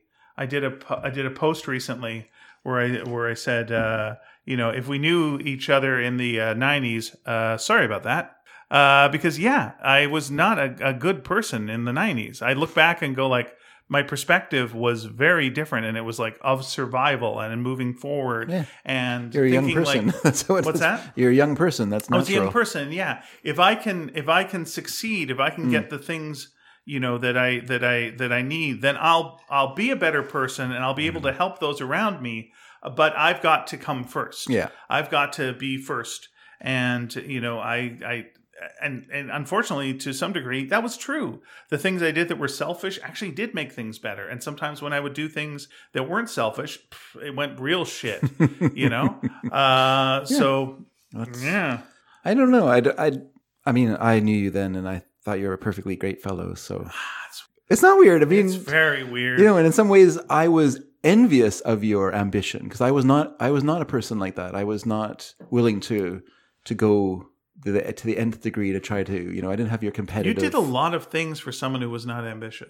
I yeah You did a lot of like, you know, putting things together and assembling things and Yeah. doing radio shows. And like, you know, you did a lot for someone who, you know, I know I'm not saying claims because I believe you believe that. Yeah. But I think if you compare yourself to someone, you know, look, just pick a pick a random person from your high school that was your age and think like what they've done and think what you've done Hmm. and then go you're the non-ambitious one. Disagree, okay right? I just feel like And you did that Eh, maybe all in while comparison- raising two kids yeah who didn't, uh, you know, go out with Jerry Seinfeld. damn it all those millions You know, lost to uh, us. Chris Rock's old bit was, you know, like, the main thing he's got to do is keep his daughter off the pole, and just like, you know, I think it's also keep your daughter off the Seinfeld. You know, and if you succeeded in that, yeah then you're uh, fine. Yeah, who knows? We're just going for coffee in my car. Are you? No. No, it's it's gross. Okay. Yeah, we can all. I mean, we all knew girls. I mean, I knew a girl in jun- junior high school that went out with a guy in his twenties, and it seemed totally gross to me at the time, and I didn't understand it. Mm-hmm. Looking back on it now, I can understand that she probably saw him as someone who could give her things that she wanted that no guy in high school could ever give her. If nothing else, he had a job, he had a car, security. he had a, he had all these. He could, they could go out to restaurants, and Yeah. you could pay for things. You've been coming off of didn't have to ride on the bus with a guy like me. the bus is pretty fun, but yeah, uh, yeah, you're coming out of like you know you were a child seconds ago, like seconds ago, and you know the you had all your decisions made for you by adults, Mhm. and there was a comfort in that, Yeah. and then all of a sudden you're in this period where it's like you got to make your own decisions. Oh shit! But you don't have any power, Mm-hmm. Yeah. and you don't have any money. Yeah. And you don't have any ability to do the things, but you're still responsible now for all this stuff. And by the way, your future is like, ah, you better you better figure out what you're gonna do for your future. What? And to have someone who's older come in and go, hey, listen, what we're doing tonight is we're going to this fancy restaurant. Yeah. We're gonna do this, this, this, and this, and this. And it's like, oh, second second parents. this is uh it's very comforting because this is all they've known Sure, it's, it's right? a good, you're it's a you're, good you're guess. putting them Yeah. you're putting them right back in that comfort zone. Sure. And uh, you know, and to that person who's the older person, I miss my past. I miss the simplicity Hmm. of just like people that didn't have like so much to say and know so much and so much baggage. I'm like, oh, there we go. This all works out. So yes, technically there's reasons, but uh, for one, it's stopping their progression, and for another, it's leading to regression. Yeah. Hmm. You know, and both aren't healthy. And uh, so you know, knock it off. Yeah. Stop it. Well, Stop it. That's she what I did. She think. did eventually. Good. Good for them. Knocking it off. yeah. There's always that one uh, person who's dating someone who's in college. And you're like, Hmm. oof. like, okay, fine. well, I mean, I was. I if was, you look around the I guys was at high 19 school, going out with someone who was there's nothing 17 great. and I felt weird about it. nineteen going out with seventeen. Yeah. I mean, yeah, but if you were th- thirty going out with someone who's twenty-eight, would you feel weird about it? Yeah, but I didn't have that perspective. But you know what I mean? Like it, it's one of those things. Because I mean, like, whether- like when I met That's very different. when I met if Lisa, you're 99 going out with someone 97, how do you feel? Well, it's fair. It's just difference. when I started going out with Lisa, she was three years older than me.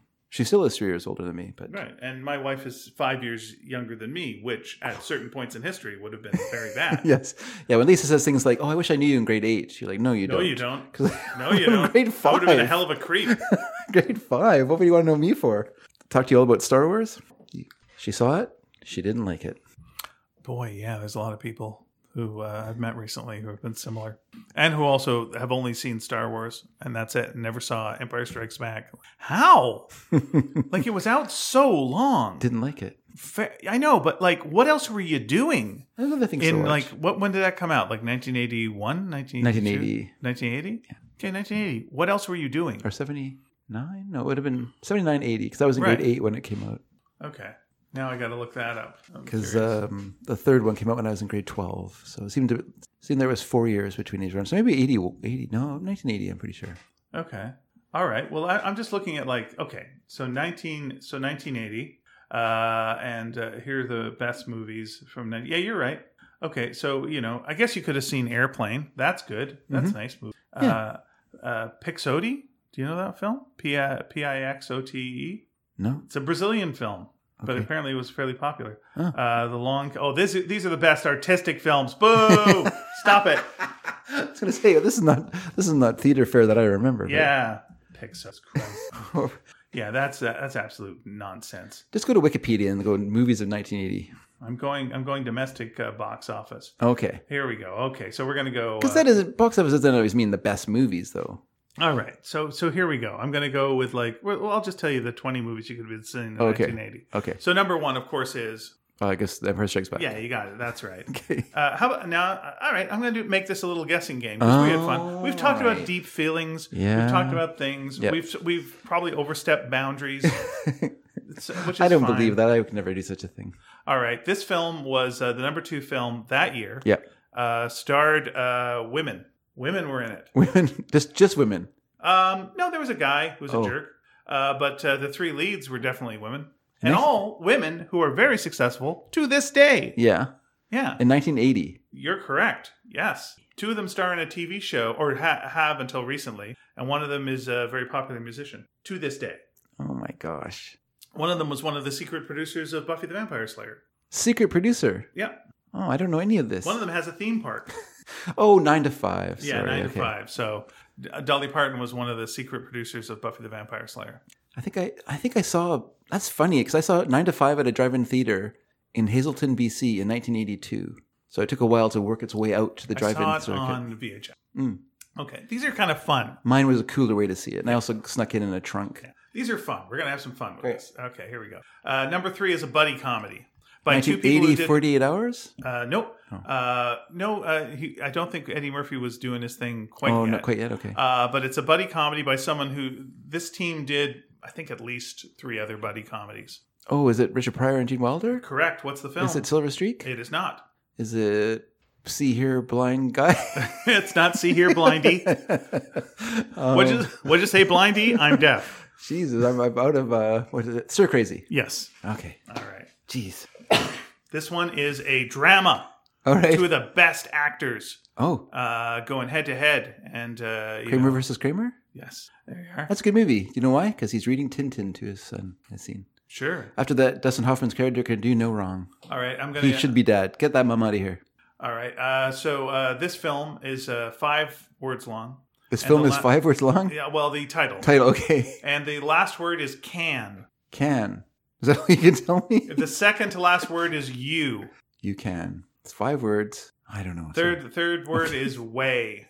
Oh, any which way you can. That's the, right. The, why did you just say it's one with the Cl- Clint Eastwood with the orangutan? Because then you go any which way but loose. Yeah, but then I would be wrong. Yeah, you're then right. you'd like throw that at my face. and- Okay, this one is also women. All women. All Oh, women. Oh. All women. Oh, That's wow. right. Okay. And uh, it's got a, 1980. it's got a little bit of drama to it, but it's pretty much comedy. It became a TV show uh, later on.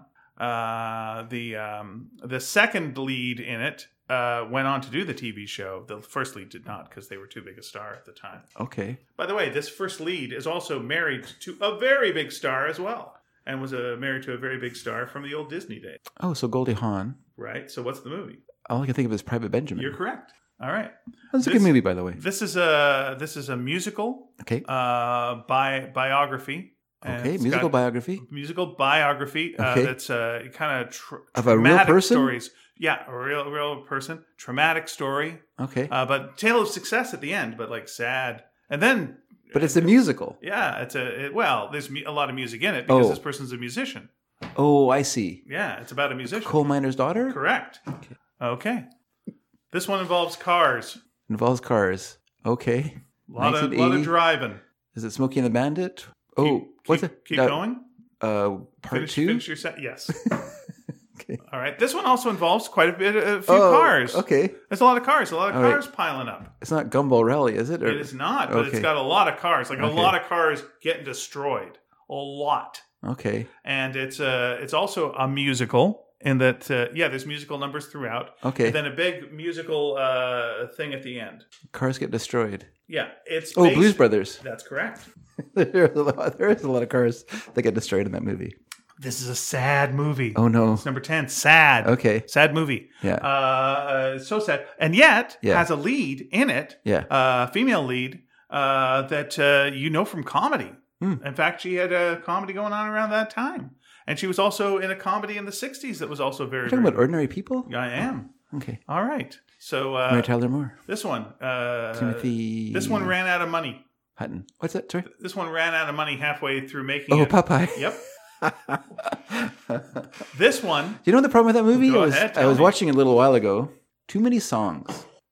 Too I many am what I songs. am, but I am what Too I much. am, and I am, but Too that's much. all, but I am, but that's all, That's but fine. I am. That's fine. A few of those are fine. it's just Please, that Lord. it just gets it just gets too many songs, and I can understand that because they're all really good songs. yeah, that's a problem. And that, you know, like Nilsson obviously was like on a hot streak, just writing all these songs for the And, movie. and here's the thing, too. His studio was right in at the the, the set Make- on in Malta or Make whatever it was. this a freaking Broadway musical, guys. Like you got you got the songs. The songs are killer. Hmm. Yeah. Get it on Broadway. yeah, yeah. What's wrong with Not a you? bad idea. Uh, so anyway, um, one of the one of the leads Yeah. from the movie Robin we just Williams. said uh, is in the next film. Oh, Is one of the leads in the next film? is it Rob, Robin Williams who's the lead in the next film? Yep. Oh, so Shelley Duvall? Yep. It's The Shining? Yep. A film my dad took me to see. Okay, so this uh, stars uh, one Vancouver actor, Okay. uh, one Vancouver actor, uh, one not Vancouver actor. They are a comedy team. They did about six movies. So this is gonna be Cheech and Chong. Which is one? It next movie? Yes, sir. Okay, doing pretty good there.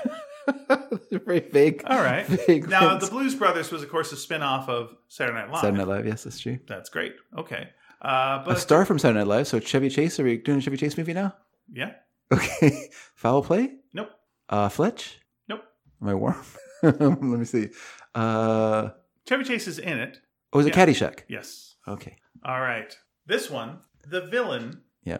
is a lady. Mm. It's a, it's a Villainous lady. villainous lady. Yeah. But, Mm. but Yeah. people, when they think about it, go, forget that. Okay. Forget that it's a villainous lady. Yeah. They think it's someone else that's the villain. Oh, really? Because in the later films, uh, it wasn't the lady. Who was Uh, the villain? Who was the villain? But in this film, it was. So this film had sequels or it had Oh, remakes? it had sequels, brother. Okay. Oh, it had sequels. So many sequels. A ridiculous amount of sequels. Nice. One sequel was shot here, but it wasn't set here, Yeah. but it was shot here. Okay.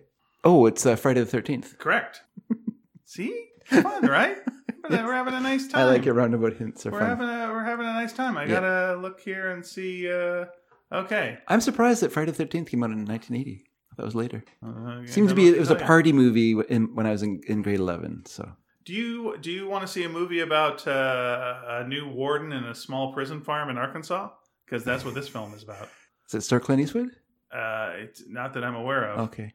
Uh, no. Oh, Robert Redford, Brubaker. Oh. Yes, yes. Okay, that one I didn't know.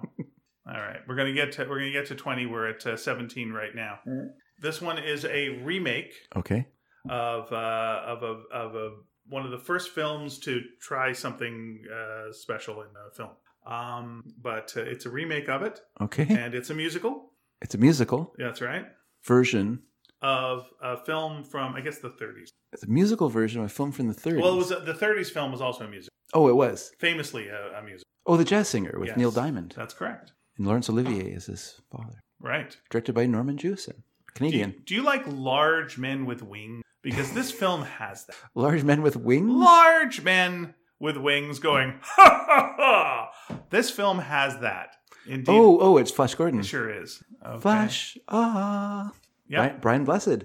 Uh, how about an idealistic modern day cowboy? I'm just going to read you this one because I don't know it. Oh, is it um, with Robert Redford, Electric Horseman? Nope. Oh. Uh, struggles to keep his Wild West show afloat in the face of hard luck and waning interest. Oh, this is a Clint Eastwood film, right? This is a very good question. I'm going to look it up. Um, no, maybe I'm wrong. Oh, but you're right. Clint Eastwood. It's yes, Clint directed Eastwood. by Clint Eastwood. Okay.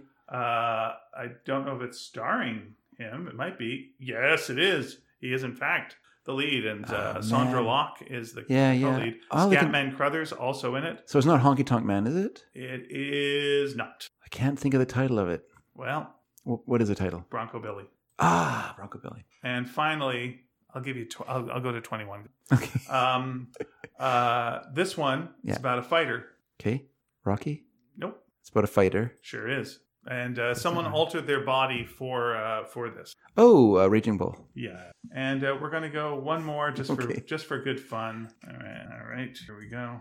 This one is considered uh, a, a bit of a stinker. Uh, let's go. A stinker. It's considered a stinker, uh, and it's uh, got uh, Gene Kelly as the co-star. Oh, Xanadu. Yes, indeed. Thank you for playing. Thank you for the game. That was fun. That was fun. I liked your your uh, your crazy hints. That was fun. Made it more fun.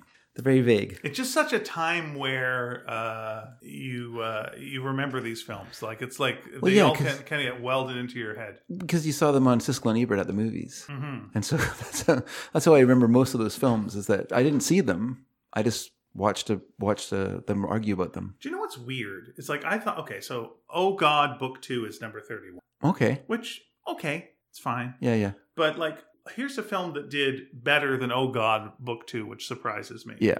Uh, let's see if you can guess this one, and then I'll leave this alone. Okay. Um, it was a se- it was a spin-off film from a television series Okay. uh, that was created by Mel Brooks, so there was uh, Robin Hood co-created by Mel. Robin Hood Men in Oh no, is, is Robin Hood Men in Tights or are you talking about No. a different oh, so Get Smart, Yes. So what was the film called? The Nude Bomb That's correct. and it made more than Go God Book It 2. did. Oh, Yeah. that's, really Oh, strange. That's just strange, isn't it? I always thought like that didn't do uh, that didn't do that well, but yeah, it did. Because uh, Robin Hood Men in Tights was also a spin off of a, of a TV when show. things were rotten. when things were rotten, yeah.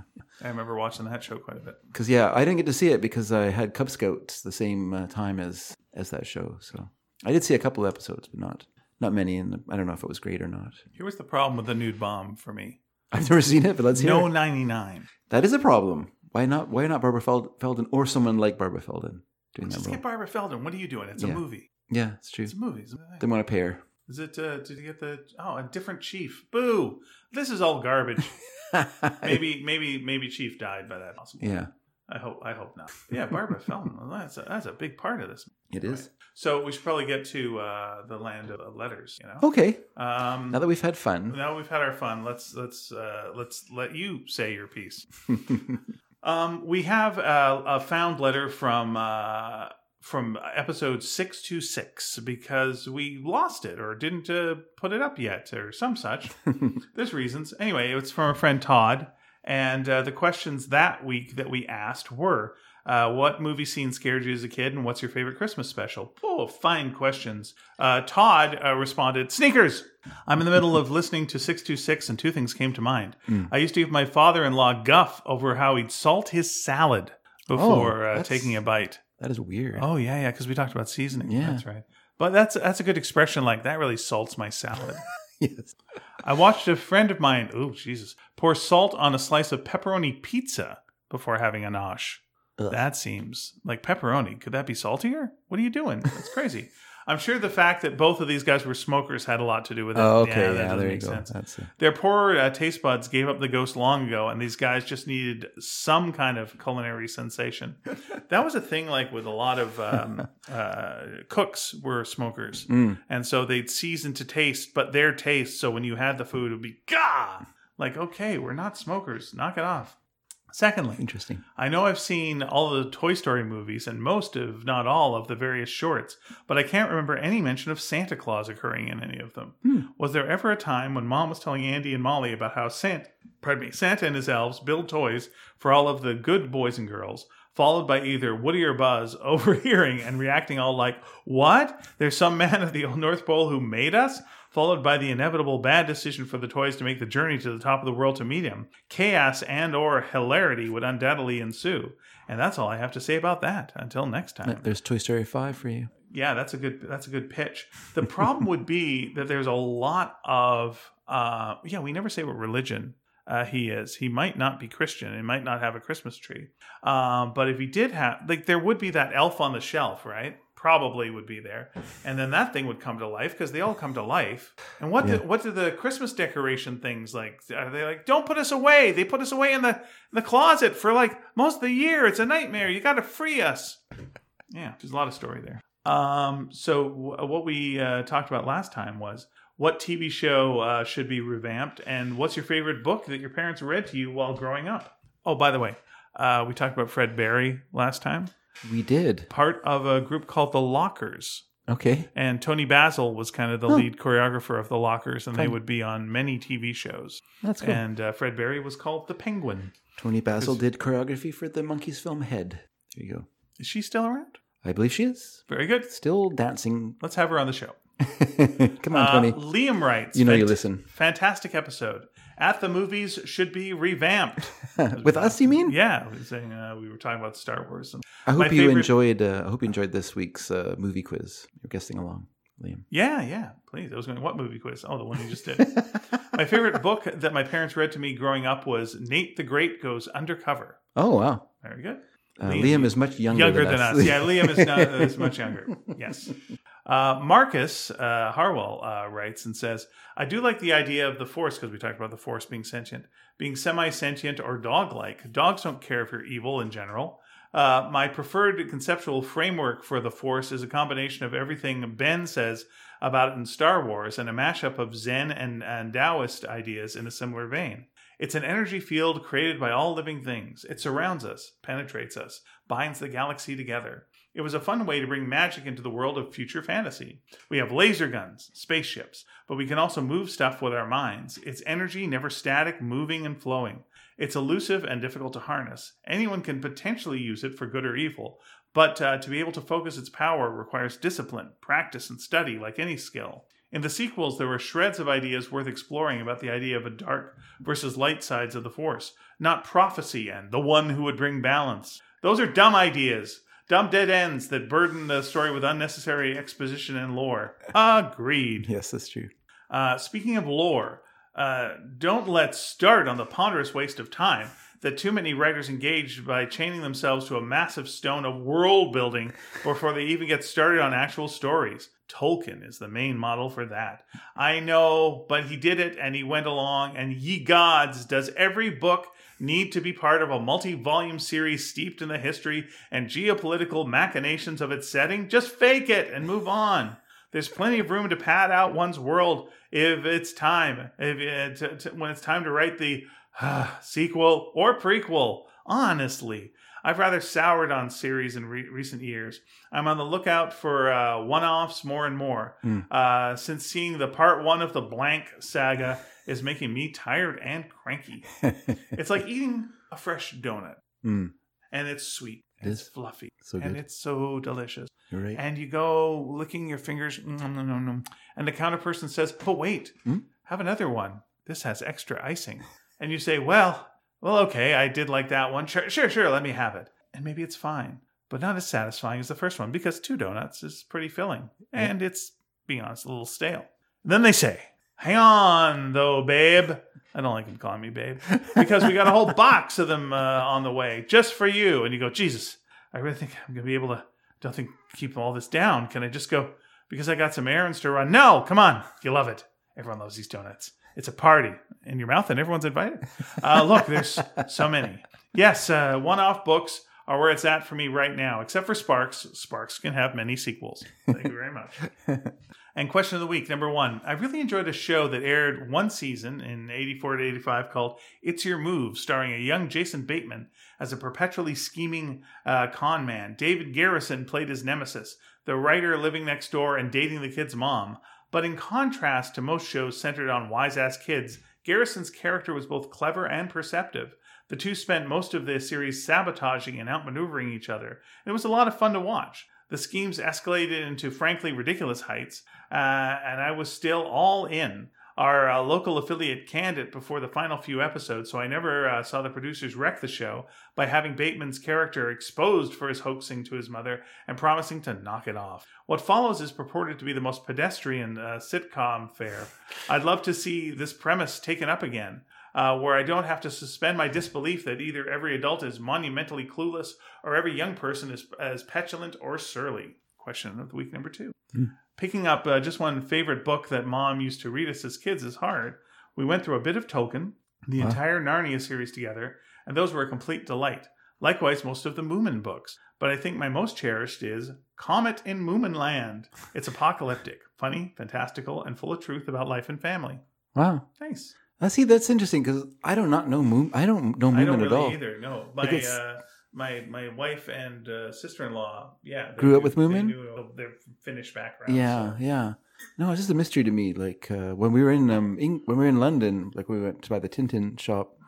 Uh, there's also a Moomin store in Covent Garden as well as Yeah. the Tintin shop, and so we, we went up there to just look around, and I'm, I'm just mystified because it's absolutely has no meaning to me. Like Yeah. honestly, I don't I don't know anything about the character. I don't even know what the stories are about. I mean, I know what the character looks like, but I don't know what the stories are about or any kind of any element of it. It's interesting. When Have you uh, tried it?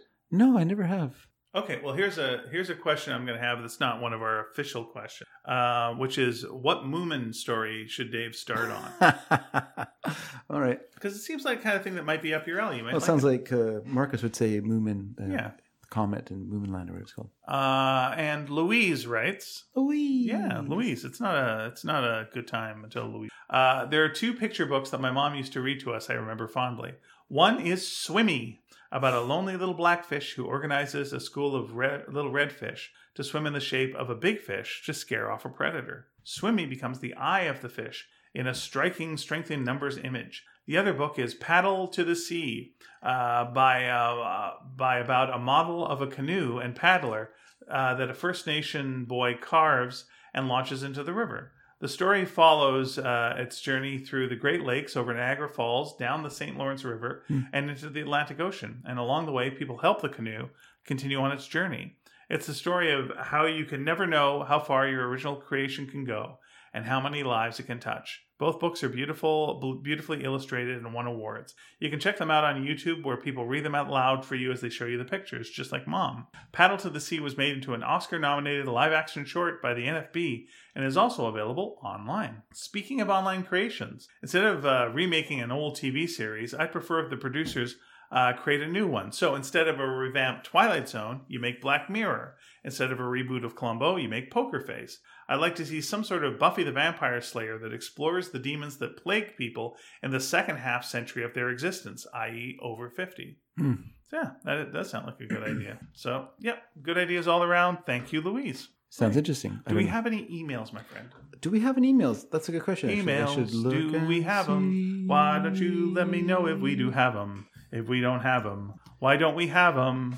Why don't people like us today? Is it the things You're we taking it really- say? Is it just our basic way? Why don't people like us? Why don't people write us? Where are the emails today? Dave, I can't. Just one second. Let me just. take your time. My I'm uh, going to do one more plug for my uh, thumbprint wasn't working. refresh my memory. Uh, new new refresh my memory is out uh, this week. And uh, hey, if when you finish listening to those, uh, why not listen to some horse mysteries? Catch up on those done by uh, David and his wife Lisa. It what what's the what's the show about? It's about mysteries, It's true. horse mysteries. That's also true. Listen, I'm going to give you the information of how to mail us, and then we'll do the questions later after this, but I'll just get out of the way. Uh, we're at sneakyd at sneakydragon.com. We're on Facebook as Sneaky Dragon. We're on X at uh, sneaky underscore dragon. We are on Tumblr, sneakydragon.tumblr.com. And we've got our own website, which is uh, sneakydragon.com, where uh, we've got all of the episodes of all the shows that we have done. And you can leave a little message for us there, and we appreciate it when you do. Uh, going back to David to see if uh, his thumb. Remember when you like uh, got rid of your uh, thumbprints so you could commit more crimes? yes, that's been a problem with my phone. Um, you know what? My phone is not working. It's just showing a black screen right now. oh, I'm very sorry about that. so uh, I will. Well, s- well, I'm pretty Louise- sure. Louise was like very pro Black Mirror, and now I think she has cursed your phone. She's cursed my phone. I don't think there was any emails, but I Okay. did have one thing to talk about. Please do. So, uh, as you know, uh, a uh, one of our listeners, two-time winner of uh, of the Sneaky Dragon listeners questions uh, prize giveaway, Yeah, we really Jonathan got Dupton. away with that scam, right? That's right. that worked out good. paid as well for that. Um, we learned our lesson. he uh, has this, his own podcast called the Dirty Harry Minute, hmm in which you, I guess, it's a popular uh, format for Sounds podcasts. filthy. If you don't know that there's a movie with that name, Mm, uh, The Dirty a, a Harry podcast Minute. called The Dirty Harry Minute. Yeah. Sounds like a party in your mouth and everyone's invited. and so uh, I was on there for a minute. Were you on for a minute? Uh, I've, I don't think so. Probably, it's probably I'm sorry. for some reason. have I I, been on it? don't think so. oh my gosh, I feel bad. You just you were just ignored by. okay, I Jonathan. have watched the movie. I've been on, I've been all over it. Um, well, the first I even episode, watched Death Wish, which is unrelated. the first episode I was on, we we did it through WhatsApp, and it was very confusing for me. It was like, it was like too much technology and not enough at the same time. Yeah. Uh, other ones have been different uh, through Zoom and such things, but um, yeah, I was on. I did a minute. I did the minute where Dirty Harry jumps off of a bridge onto the top of a school bus, and then uh, before that time, the uh, the the the antagonist of the film, the Zodiac, or whatever he's called, or Scorpio, he is uh, tormenting the kids on the bus by making them sing uh, a song. Len- what does he sing? Making them sing? London Bridge is falling down, something like that. And of Something course, like that. the kids just get scared because he's a maniac. But anyway, so we talked about that scene, and then and then later on, I came on to discuss uh, Deadpool, the Deadpool, Mm-hmm. the final Dirty Harry film, Unrelated to the Marvel's Dead. unrelated. Yeah, and then and then I came back again to discuss a film called Coon Coon, which is a uh, Bollywood remake of Dirty Harry, and so that was fun. And then also, You kept pretending to lose your keys, and you kept, "Hey, why I'm here?" And then you like do another podcast, like, "Oh yeah, I lost my, I left my hat." like you weren't wearing a hat. know my really? tricks. You're right. I wasn't wearing a That's hat. exactly it. Yes. If you can't be, if you can't provide quality, just provide annoying. uh, that's- but so, and then also, Jonathan does a thing where he has had former guests uh, write stories, sort of fan fiction based around the universe of Dirty Harry. So, uh, originally, I wrote a story called "The Brute" about the black character that beats up Scorpio so that he can accuse Dirty Harry of of assaulting him, and uses that to get out of jail or whatever in the movie wor- in the movie world is how it works, you know. And then uh, I wrote another story about a woman who works in the police station who makes a sweater for him. I hardly remember these stories now. and then he asked me a little while ago. I don't even remember when. It was seems like it was quite a while ago. He asked me to write one last one last story. He said, and so I wrote a story about One last one before retirement. yes. And I said, I'm too old for this shit. Uh, and then, You um, go sailing around the world. and that's when the uh, that's when the car crash through my house. And so then, um, uh, yeah. So he asked me to write. So I wrote the story about um, Clint Eastwood's not Clint Eastwood, Dirty Harry's former partner. Uh, I I always think of his name as Dietrich, but whatever his name was in the in the movie, I wrote a story about him. And of course, I sent it to Jonathan quite a while ago, and then I absolutely forgot it ever existed. I literally did not As you should. because I think I wrote it. I think he gave me a deadline because I said, "Give me a deadline, otherwise I won't do it." So he gave me a deadline, and then I didn't do it, and I wrote it like at the last minute, and I sent it off to him, and uh, and then uh, and I just yeah, it just, completely- it just completely slipped my mind that I'd ever done it. It seems like it was years ago that I did it, but it can't be that long. But anyhow, so this week he, I was at the gym actually, and he wrote to me and he sent me a a, a clip, an audio clip of my story being read for the show and I was so surprised because I totally forgot about it. So I was just like, "What? What is this?" I didn't even remember. I was looking at the. I didn't do nothing. You're a dirty liar. it had like a. And I looked at the title and went, "Oh yeah, yeah, I remember the writing that story." And so I started listening to it, and it is not that my story is great, but the person who performs it is so great. It's a real pleasure. I don't think I've ever. I- Most of the things that I've written, I have performed. So I'm very unhappy with the performance that's gone into it. This is a different person who's doing the performance. well, you always do yours as Cockney Pete. Dick Van Dyke level Cockney as well. It is a problem. And so, but hearing this guy do it, I was just like, and also the fact that I didn't remember any of it. Yeah, that's nice. I was just so taken with it. it's And fun. Oh, You've probably experienced that too, where you've written something and sent it off, Absolutely. and then it comes back to you, and you're, you're very happy with how it's being done, and and all your jokes are much better or seem much better, obviously. Well, they're your style of joke, right? Yeah, It's- yeah. It is to your taste. It, it is to my taste, obviously. So it's really, uh, I played it for Lisa, and she did not crack a smile. I and uh, liked it. You played it for me. It was good. Yeah, and um, and then I said uh, when we got out of the car, she said, "Oh, that was really good." I said, "Was it?" You didn't even laugh. She goes, "Oh, I didn't know it was supposed to be funny." but anyway, so um, it is supposed to be funny. That's that's one clue. But anyhow, uh, it's just performed really well, and uh, Jonathan put in like s- uh, it's supposed to be in a hospital, and so there's all these like beeps and and machines whirring, and and there's intercom voices and stuff happening throughout the and it really sets the mood for it all and it's just a really wonderful wonderfully produced so i was really happy with it and Oh, that's great. I laughed. I laughed at my own jokes, and I felt really guilty about laughing at my own jokes. But they're all so new. I don't know who made these jokes. They're great.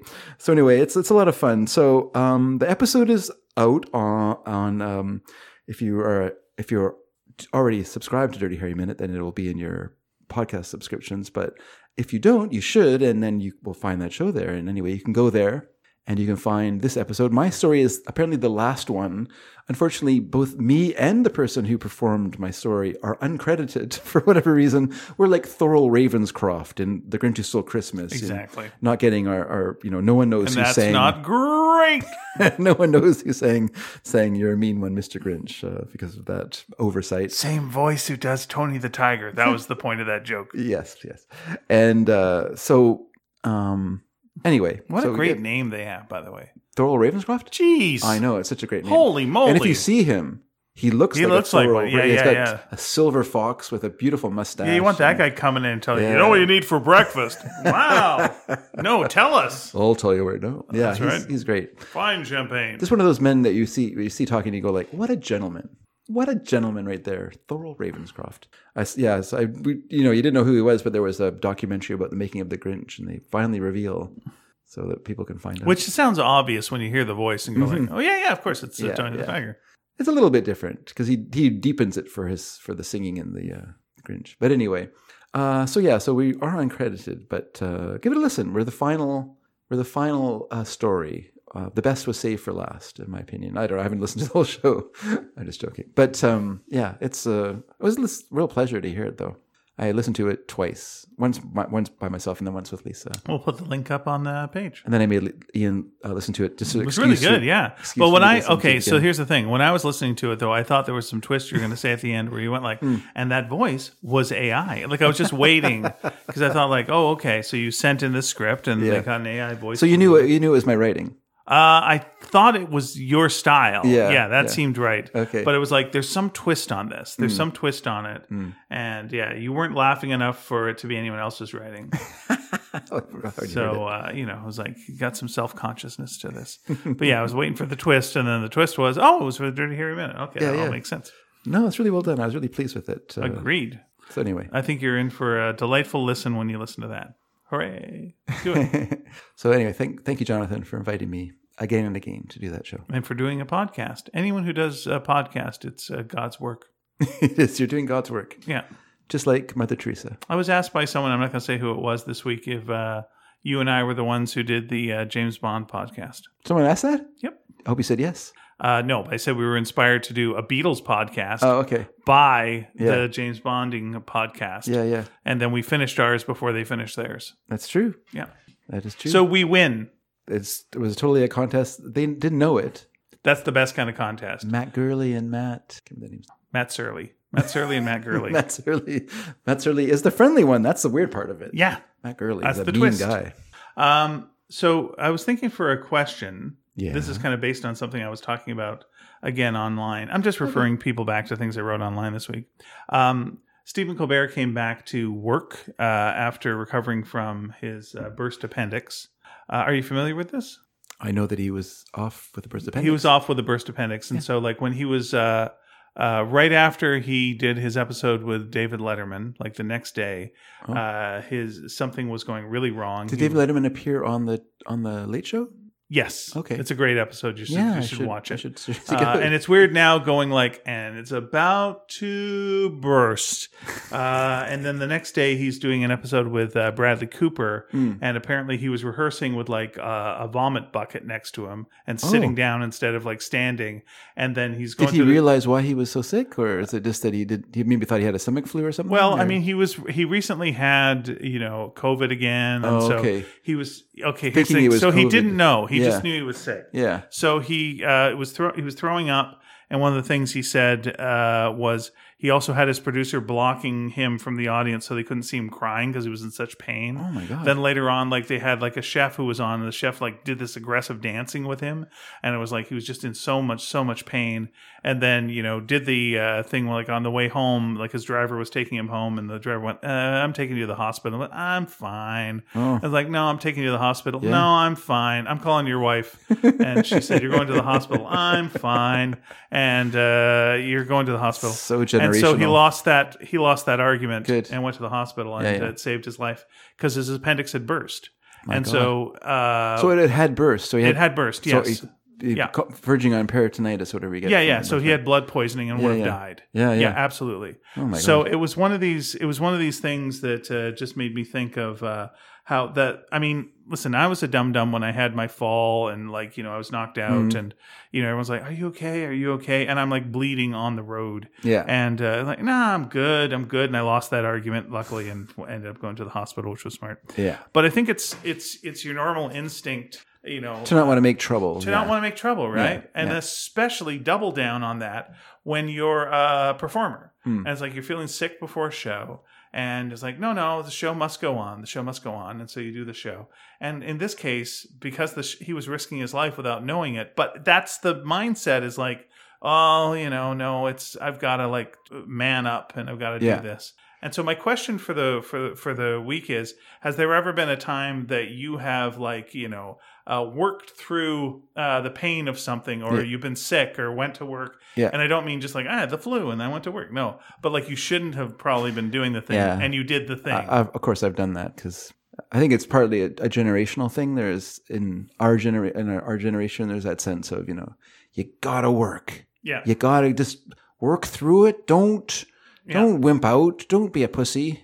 you Yeah, know? I- and I I don't mean- think I don't think that's the same now. Like I feel like a lot of the guys at work are like more than willing to just be like, no, I'm I'm hurt. I'm going home. Just Yeah, like, okay, which is probably good for you. for the best. That's yeah. the best. Like the example I made Smart was like I, I used to work in a theater. It was a back alley theater, and we had these cement steps that led up to the stage. Yeah. And I tripped at one point and smashed my knee, and did the show two two act show. Yeah. And uh, and went through it, and it was like a little achy, but Yeah, yeah, whatever. yeah. And then almost immediately afterwards, couldn't walk, Mm. and I couldn't walk for like four days, like Wow. at all. Yeah. Like it was just complete because your adrenaline kicks in. keeps you- adrenaline. keeps you yeah, going, you're and also then- moving so that you're, it's kind of it's kind of like keeping the joint going, and then but as soon as you sit down or take a, a minute where you're not using it, uh, obviously the pain's gonna Yeah. like so really, I guess what we're looking for for the question of the week is like a time that you pushed yourself too far Mm. or uh, shouldn't have been doing the thing you did, but Yeah. you did it anyway, and what was the what was the consequences? Well, I'm pretty proud. Like, I mean, I, that's a big part of me, but I'm pretty proud that I was like really reactive to. And it was probably because it was my junk that was at risk. So, what, but when I noticed something was weird about my,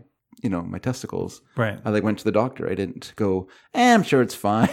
eh, it's this is just normal. you Which know. is which is so standard. Yeah. yeah, yeah, But a lot of people would not would would not have gone to the doctor because of that. Mm. You know, because it's like ah, it's embarrassing. Yeah, I don't yeah. want to. I don't want It to. was embarrassing, but it seemed concerning. So, uh, Yeah. I'm gonna put embarrassment aside and go to the doctor so he can fondle my testicles. Mm-hmm. He didn't really fondle them, but. No. And you got to say like at least buy me a drink first, and they went what? It's like it's okay. It's the eighties or the nineties or whatever. It Are you was. 38? Because it's legal. It's legal. but is it wise? Yeah. so basically, what we're saying Oh, is, uh, be uh, if you feel not not right, don't do the thing. I, I always feel like you know the thing about the show must go on. No, you must go on. Yeah. There'll be other shows. It's okay. and and again, as an audience member, I don't want a performer to be going through pain. Yeah. Like I don't want that. No, And it I sounds don't- terrible. Like, why would. and as a performer with another Yeah. performer, I don't want the performer who's with me going through pain. Mm. So it's like, who are you doing this for? You're doing it for yourself, you know. And so Yeah. that's I know your thing, and I don't want to be selfish, but the real selfish thing is to do this performance. Yeah. I always feel that about like you know whenever I see things about uh, restaurants where you know uh, the people work like to the point where like burning themselves and hurting themselves in the kitchen, and it's like yeah, it's all this stuff happens in the kitchen. Well, I don't want that restaurant. I don't want my food to be causing people fucking pain. I don't want that shit. Well, that's a. Yeah. That whole restaurant culture. That, that is a part of it, but it's obviously just macho bullshit. Yeah, macho bullshit. Yeah. Yeah. Um, yeah. And I'm a big. I'm a, I'm someone who swallowed, you know, that pill as well. The, the idea of, and I wouldn't. I didn't even think of myself as macho, but definitely someone who, you know, is proud of the fact that I have, you know, you know, I.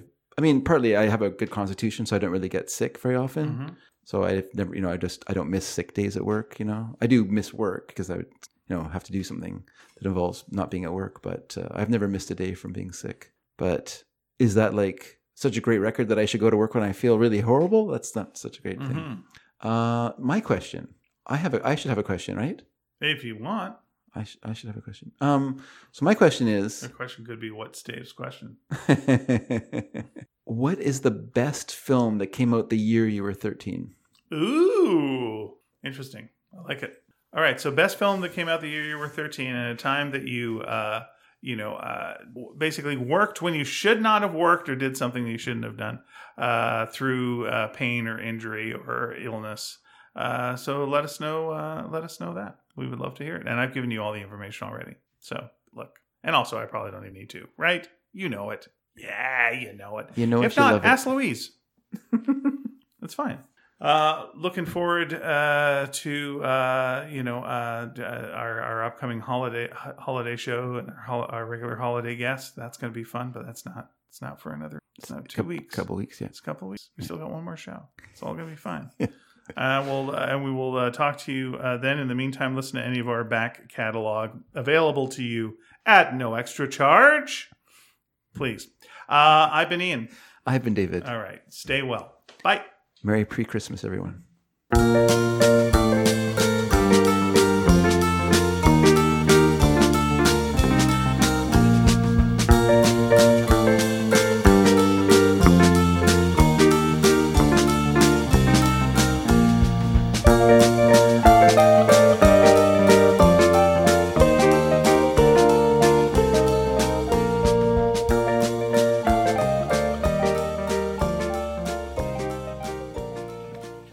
Hey, we're just showing up at the very end. This is a themis is finished. I just want to congratulate my daughter Mary for uh, finishing her teaching program. She is officially a Yay. teacher now. So you all know Mary, she's Woo! co-host of Listening Party, uh, Formerly Millis. formerly Millis. Uh, we we know her, we love her, and uh, just wanted to let everyone know that she's got through her program now. She's officially a school teacher. Lots of pride coming your way from the Sneaky Dragon community. Bye, everyone. Oh, hi, everyone. It's it's David again. Sorry to pop in one more time before the show's over.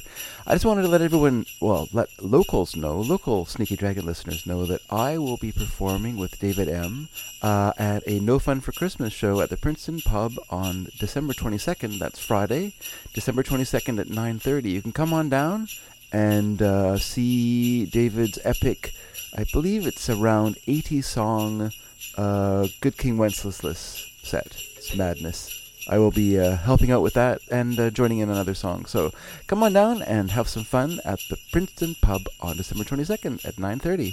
Hope to see you there. Bye, everyone.